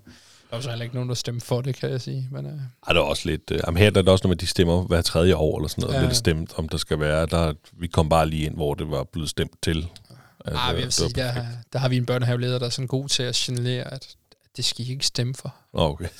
Det er lort. Jamen altså, hvad, hvad er det vigtigste for dig at lære dine børn? det her at være god ved andre. Altså det, det, det, det, det tror jeg, den, den kom meget hurtigt, men det, det var også, altså jeg kæft, jeg synes, det er vigtigt, at man er god ved andre, og man kan begære sig i andres selskab. Det, det, jeg kan godt lide at have min søn med, og min kæreste har været sådan ret tidligt til at sige, at øh, han skal med i hallen, for eksempel når hun spiller håndbold, og han skal ikke være bange for andre mennesker og sådan noget, men man skal også opføre sig ordentligt og sige hej og sådan noget. Selvfølgelig er de generet og kommer ikke til at give hånd til alle nogle gange, når vi er afsted eller sådan noget, men bare det der med at være, kan være i andres selskaber og kan være god andre, det synes jeg er sindssygt vigtigt. Altså den der næste kærlighed til folk en eller andet sted. Jamen altså, øh, hvad er du så mest stolt af, når du kigger på dine børn? Ja, lige nu er jeg sindssygt stolt af det kærlighedsforhold, der er med dem. Altså det, det synes jeg, det er jeg virkelig stolt af. Jeg virkelig, det gør mig mega glad og stolt, når det er vigtigt for min øh, store søn at ind til den lille. Eller at de kan tumle, eller et eller andet. Selvfølgelig får han nogle hug, den lille, fordi den, er, der, han, den store ved jo ikke, at han ikke kan kravles på, eller hans arme ikke kan bare rives fire meter lange, men det der med, at jeg er virkelig stolt af på den der måde, de har hinanden, og det der bånd, det synes jeg er ret fedt. Øh, altså det, det, det er bare sådan noget, hvor det gør en sindssygt glad. Altså, øh, fordi det havde jeg nok ikke forestillet mig, da vi fik nummer to. Der tænkte jeg, oh, to drenge, der bliver slåsset. Altså det bliver, men det skal selvfølgelig nok komme, men det, jeg er virkelig stolt af, at de et eller andet sted allerede nu har et bånd, og det er vigtigt for den store. Den lille kan jo give udtryk for det, men det er vigtigt for den store at sige hej, eller i går blev han puttet før ham, og han sådan, hvor er lillebror? Altså han var sådan, jamen han er puttet, nå, okay. Så er der sådan ro på igen, så han er her et eller andet sted. Det, det synes jeg, det er jeg virkelig stolt af. Fordi så føler man, om man har gjort et eller andet rigtigt som Ja, bestemt. Ja. Altså, jeg kender det der med, at min store, han elsker også meget sin, øh, sin lillebror nogle gange. Lidt for meget, fordi når den lille, han ligger i den der slyngevugger og går op, den, den der, der kan vugge op og ned og sådan noget der, ikke? Så, øhm, så han ligger og sover. Så Eddie der, han siger, "Jamen, jeg skal lige nusse lillebror. Så, du skal ikke nusse ham nu, fordi du vækker ham. Du, du, du, Ej, jeg skal lige nusse. Du, så bliver han nærmest helt sur, ikke? Men det er jo også bare mega sødt og dejligt, at, øh, at de er glade for hinanden. Ja, lige nok. Vi, jo, er, vi har fået et gyngestativ, og så havde vi sådan en babygynge på. Og så er vi med Smin jo lige gyngen den lille der. Og der måtte vi lige sige stop. Altså jeg sådan på afstand følte jeg, det så noget voldsomt ud. Man sagde, Jamen ja, vi gynger jo bare, far. Ja, og lillebror slår hovedet frem og tilbage, fordi uh, han, han får den helt store tur. Men han følte jo bare de lege. Han Ja. var sådan lidt, ah, du jo sikkert trække den helt op i fuld arm. altså, men, uh, Nå, men altså, så kommer vi jo til det her. Hvis du har hørt vores afsnit før, så ved du, hvad der kommer til at ske nu. Ikke? Det er jo, at øh, hvis du skulle give et råd til en kommende far, hvad skulle det så være? tag dig nu tid til dine fucking børn. Altså, sæt dig nu bare ned og nyd dem. Synes, det er fedt at lege Lego. Lig dig nu på gulvet og lad dem hoppe på dig, og lad være med at, lad være med at sidde med telefonen 24-7. Altså, det er ikke det vigtigste. Altså, det, vær nu bare til stede indimellem. Giv dig selv den gave at være der noget tid hver dag. Vær til stede. Og så synes jeg faktisk, at et godt råd det er at huske sig selv. Altså, du kan, ikke, øh, du kan ikke være en god far eller en god kæreste, hvis du ikke husker dig selv. Dyrk noget, så du er, er dit hoved og din krop er med dig, når du så er der. Altså, det, det, det tror jeg faktisk er endnu mere vigtigt, det er, at du husker dig selv, for ellers så kan du ikke være far. Nej, det, sgu, det er et godt råd. Altså, at, øh, at, at dyrke noget passion, i stedet for at, øh, at dyrke de der ligegyldige ting på telefonen. Ja. Det, det, det kan Altså, jeg når du begynder at sidde og, når du sidder og dyrker kattevideoer, så skal du stoppe op. altså, Ja, du kommer til at fortryde det, når børnene er blevet voksne, og så tænker, hvad var det egentlig, jeg lavede Ja. der, når jeg sad der på TikTok og hyggede mig. Altså, der er de det jo lidt fedt at sige, at jeg har faktisk styrket, nu kan jeg lige tage dig som eksempel, at dyrke en passion og sige, at jeg har løbet øh, et eller andet sted. Jamen, så har du jo været afsted, fordi du gerne vil noget, eller hvis du tager til paddle med drengene og siger, prøv, jeg vil du spille paddle. Jamen, så, hvorfor har du det? Jamen, det havde far brug for, og nu er jeg så ved dig, fordi nu har jeg faktisk energi og overskud til det, fordi jeg også har fået lov at være mig selv. Eller laver en podcast. eller lave en podcast, det tror jeg måske er endnu mere vigtigt for jer. Altså tænk, hvis man tog det væk, ikke? Altså, jeg tror jo også, det er jo det der frirum, hvor I får lov at være jer. Ja, det er det helt sikkert. Virkelig. Det, Det er har altså- været en, en kæmpe hobby for mig, og er stadigvæk jo, at, øh, at, at vi laver det her sammen, og, og vi mødes og, og sætter os ned og taler sammen, og, øh, og, og altså, ja, specielt det at have, have gæster med som dig, og, og høre en andens farhistorie, det, det er spændende, synes jeg. Det, det er virkelig fedt. Og så øh, håber jeg selvfølgelig, at der er nogen derude, øh, der nyder det, og, øh, og hvad skal man sige, får noget ud af at, at, at høre podcasten. Og hvis der sidder en anden far derude og tænker, okay, det kunne godt være, at jeg gerne vil dele min øh, farhistorie med den stolte far, så skriv endelig til os og gør ligesom Thomas han gjorde, fordi det var virkelig inspirerende og givende, og vi er virkelig glade for, at du vil køre hele vejen fra Jylland for at komme over til os og øh, besøge os og fortælle din farhistorie. Og jeg er sindssygt glad for, at jeg måtte komme. Og, det må, og du må gerne komme igen. Ja, og det kan, være, det kan være, at vi skal besøge dig næste gang. Ja, vi har jo det. Vi har været i Jylland før, mm. Det, og det skal vi helt sikkert igen. Øhm, men ja, altså igen, hvis I øh, vil i kontakt med os på en eller anden måde, så er der jo øh, Facebook og Instagram og TikTok, og, øh, og der er også en mail, øh, den stolte far podcast, øh, snabelag, gmail.com. Præcis. Og hvis I øh, skulle have lyst til at øh, kaste børnenes opsparing efter os, så er det tier.dk, og mindre kan også gøre det. Hvor øh, kan man følge dig henne? Det kan man på Instagram. Ja. På øh, en profil, der hedder Er jeg syg? Livet er jeg syg. Ja. Thomas Solberg. Yes. Tusind tak, fordi du ville komme. Tusind tak for, jeg måtte. Tak for dig, Magnus. Tak for mig. Ja, og tusind tak for, at I gider at lytte til vores podcast, kære lyttere. ja. Ha' en dejlig dag.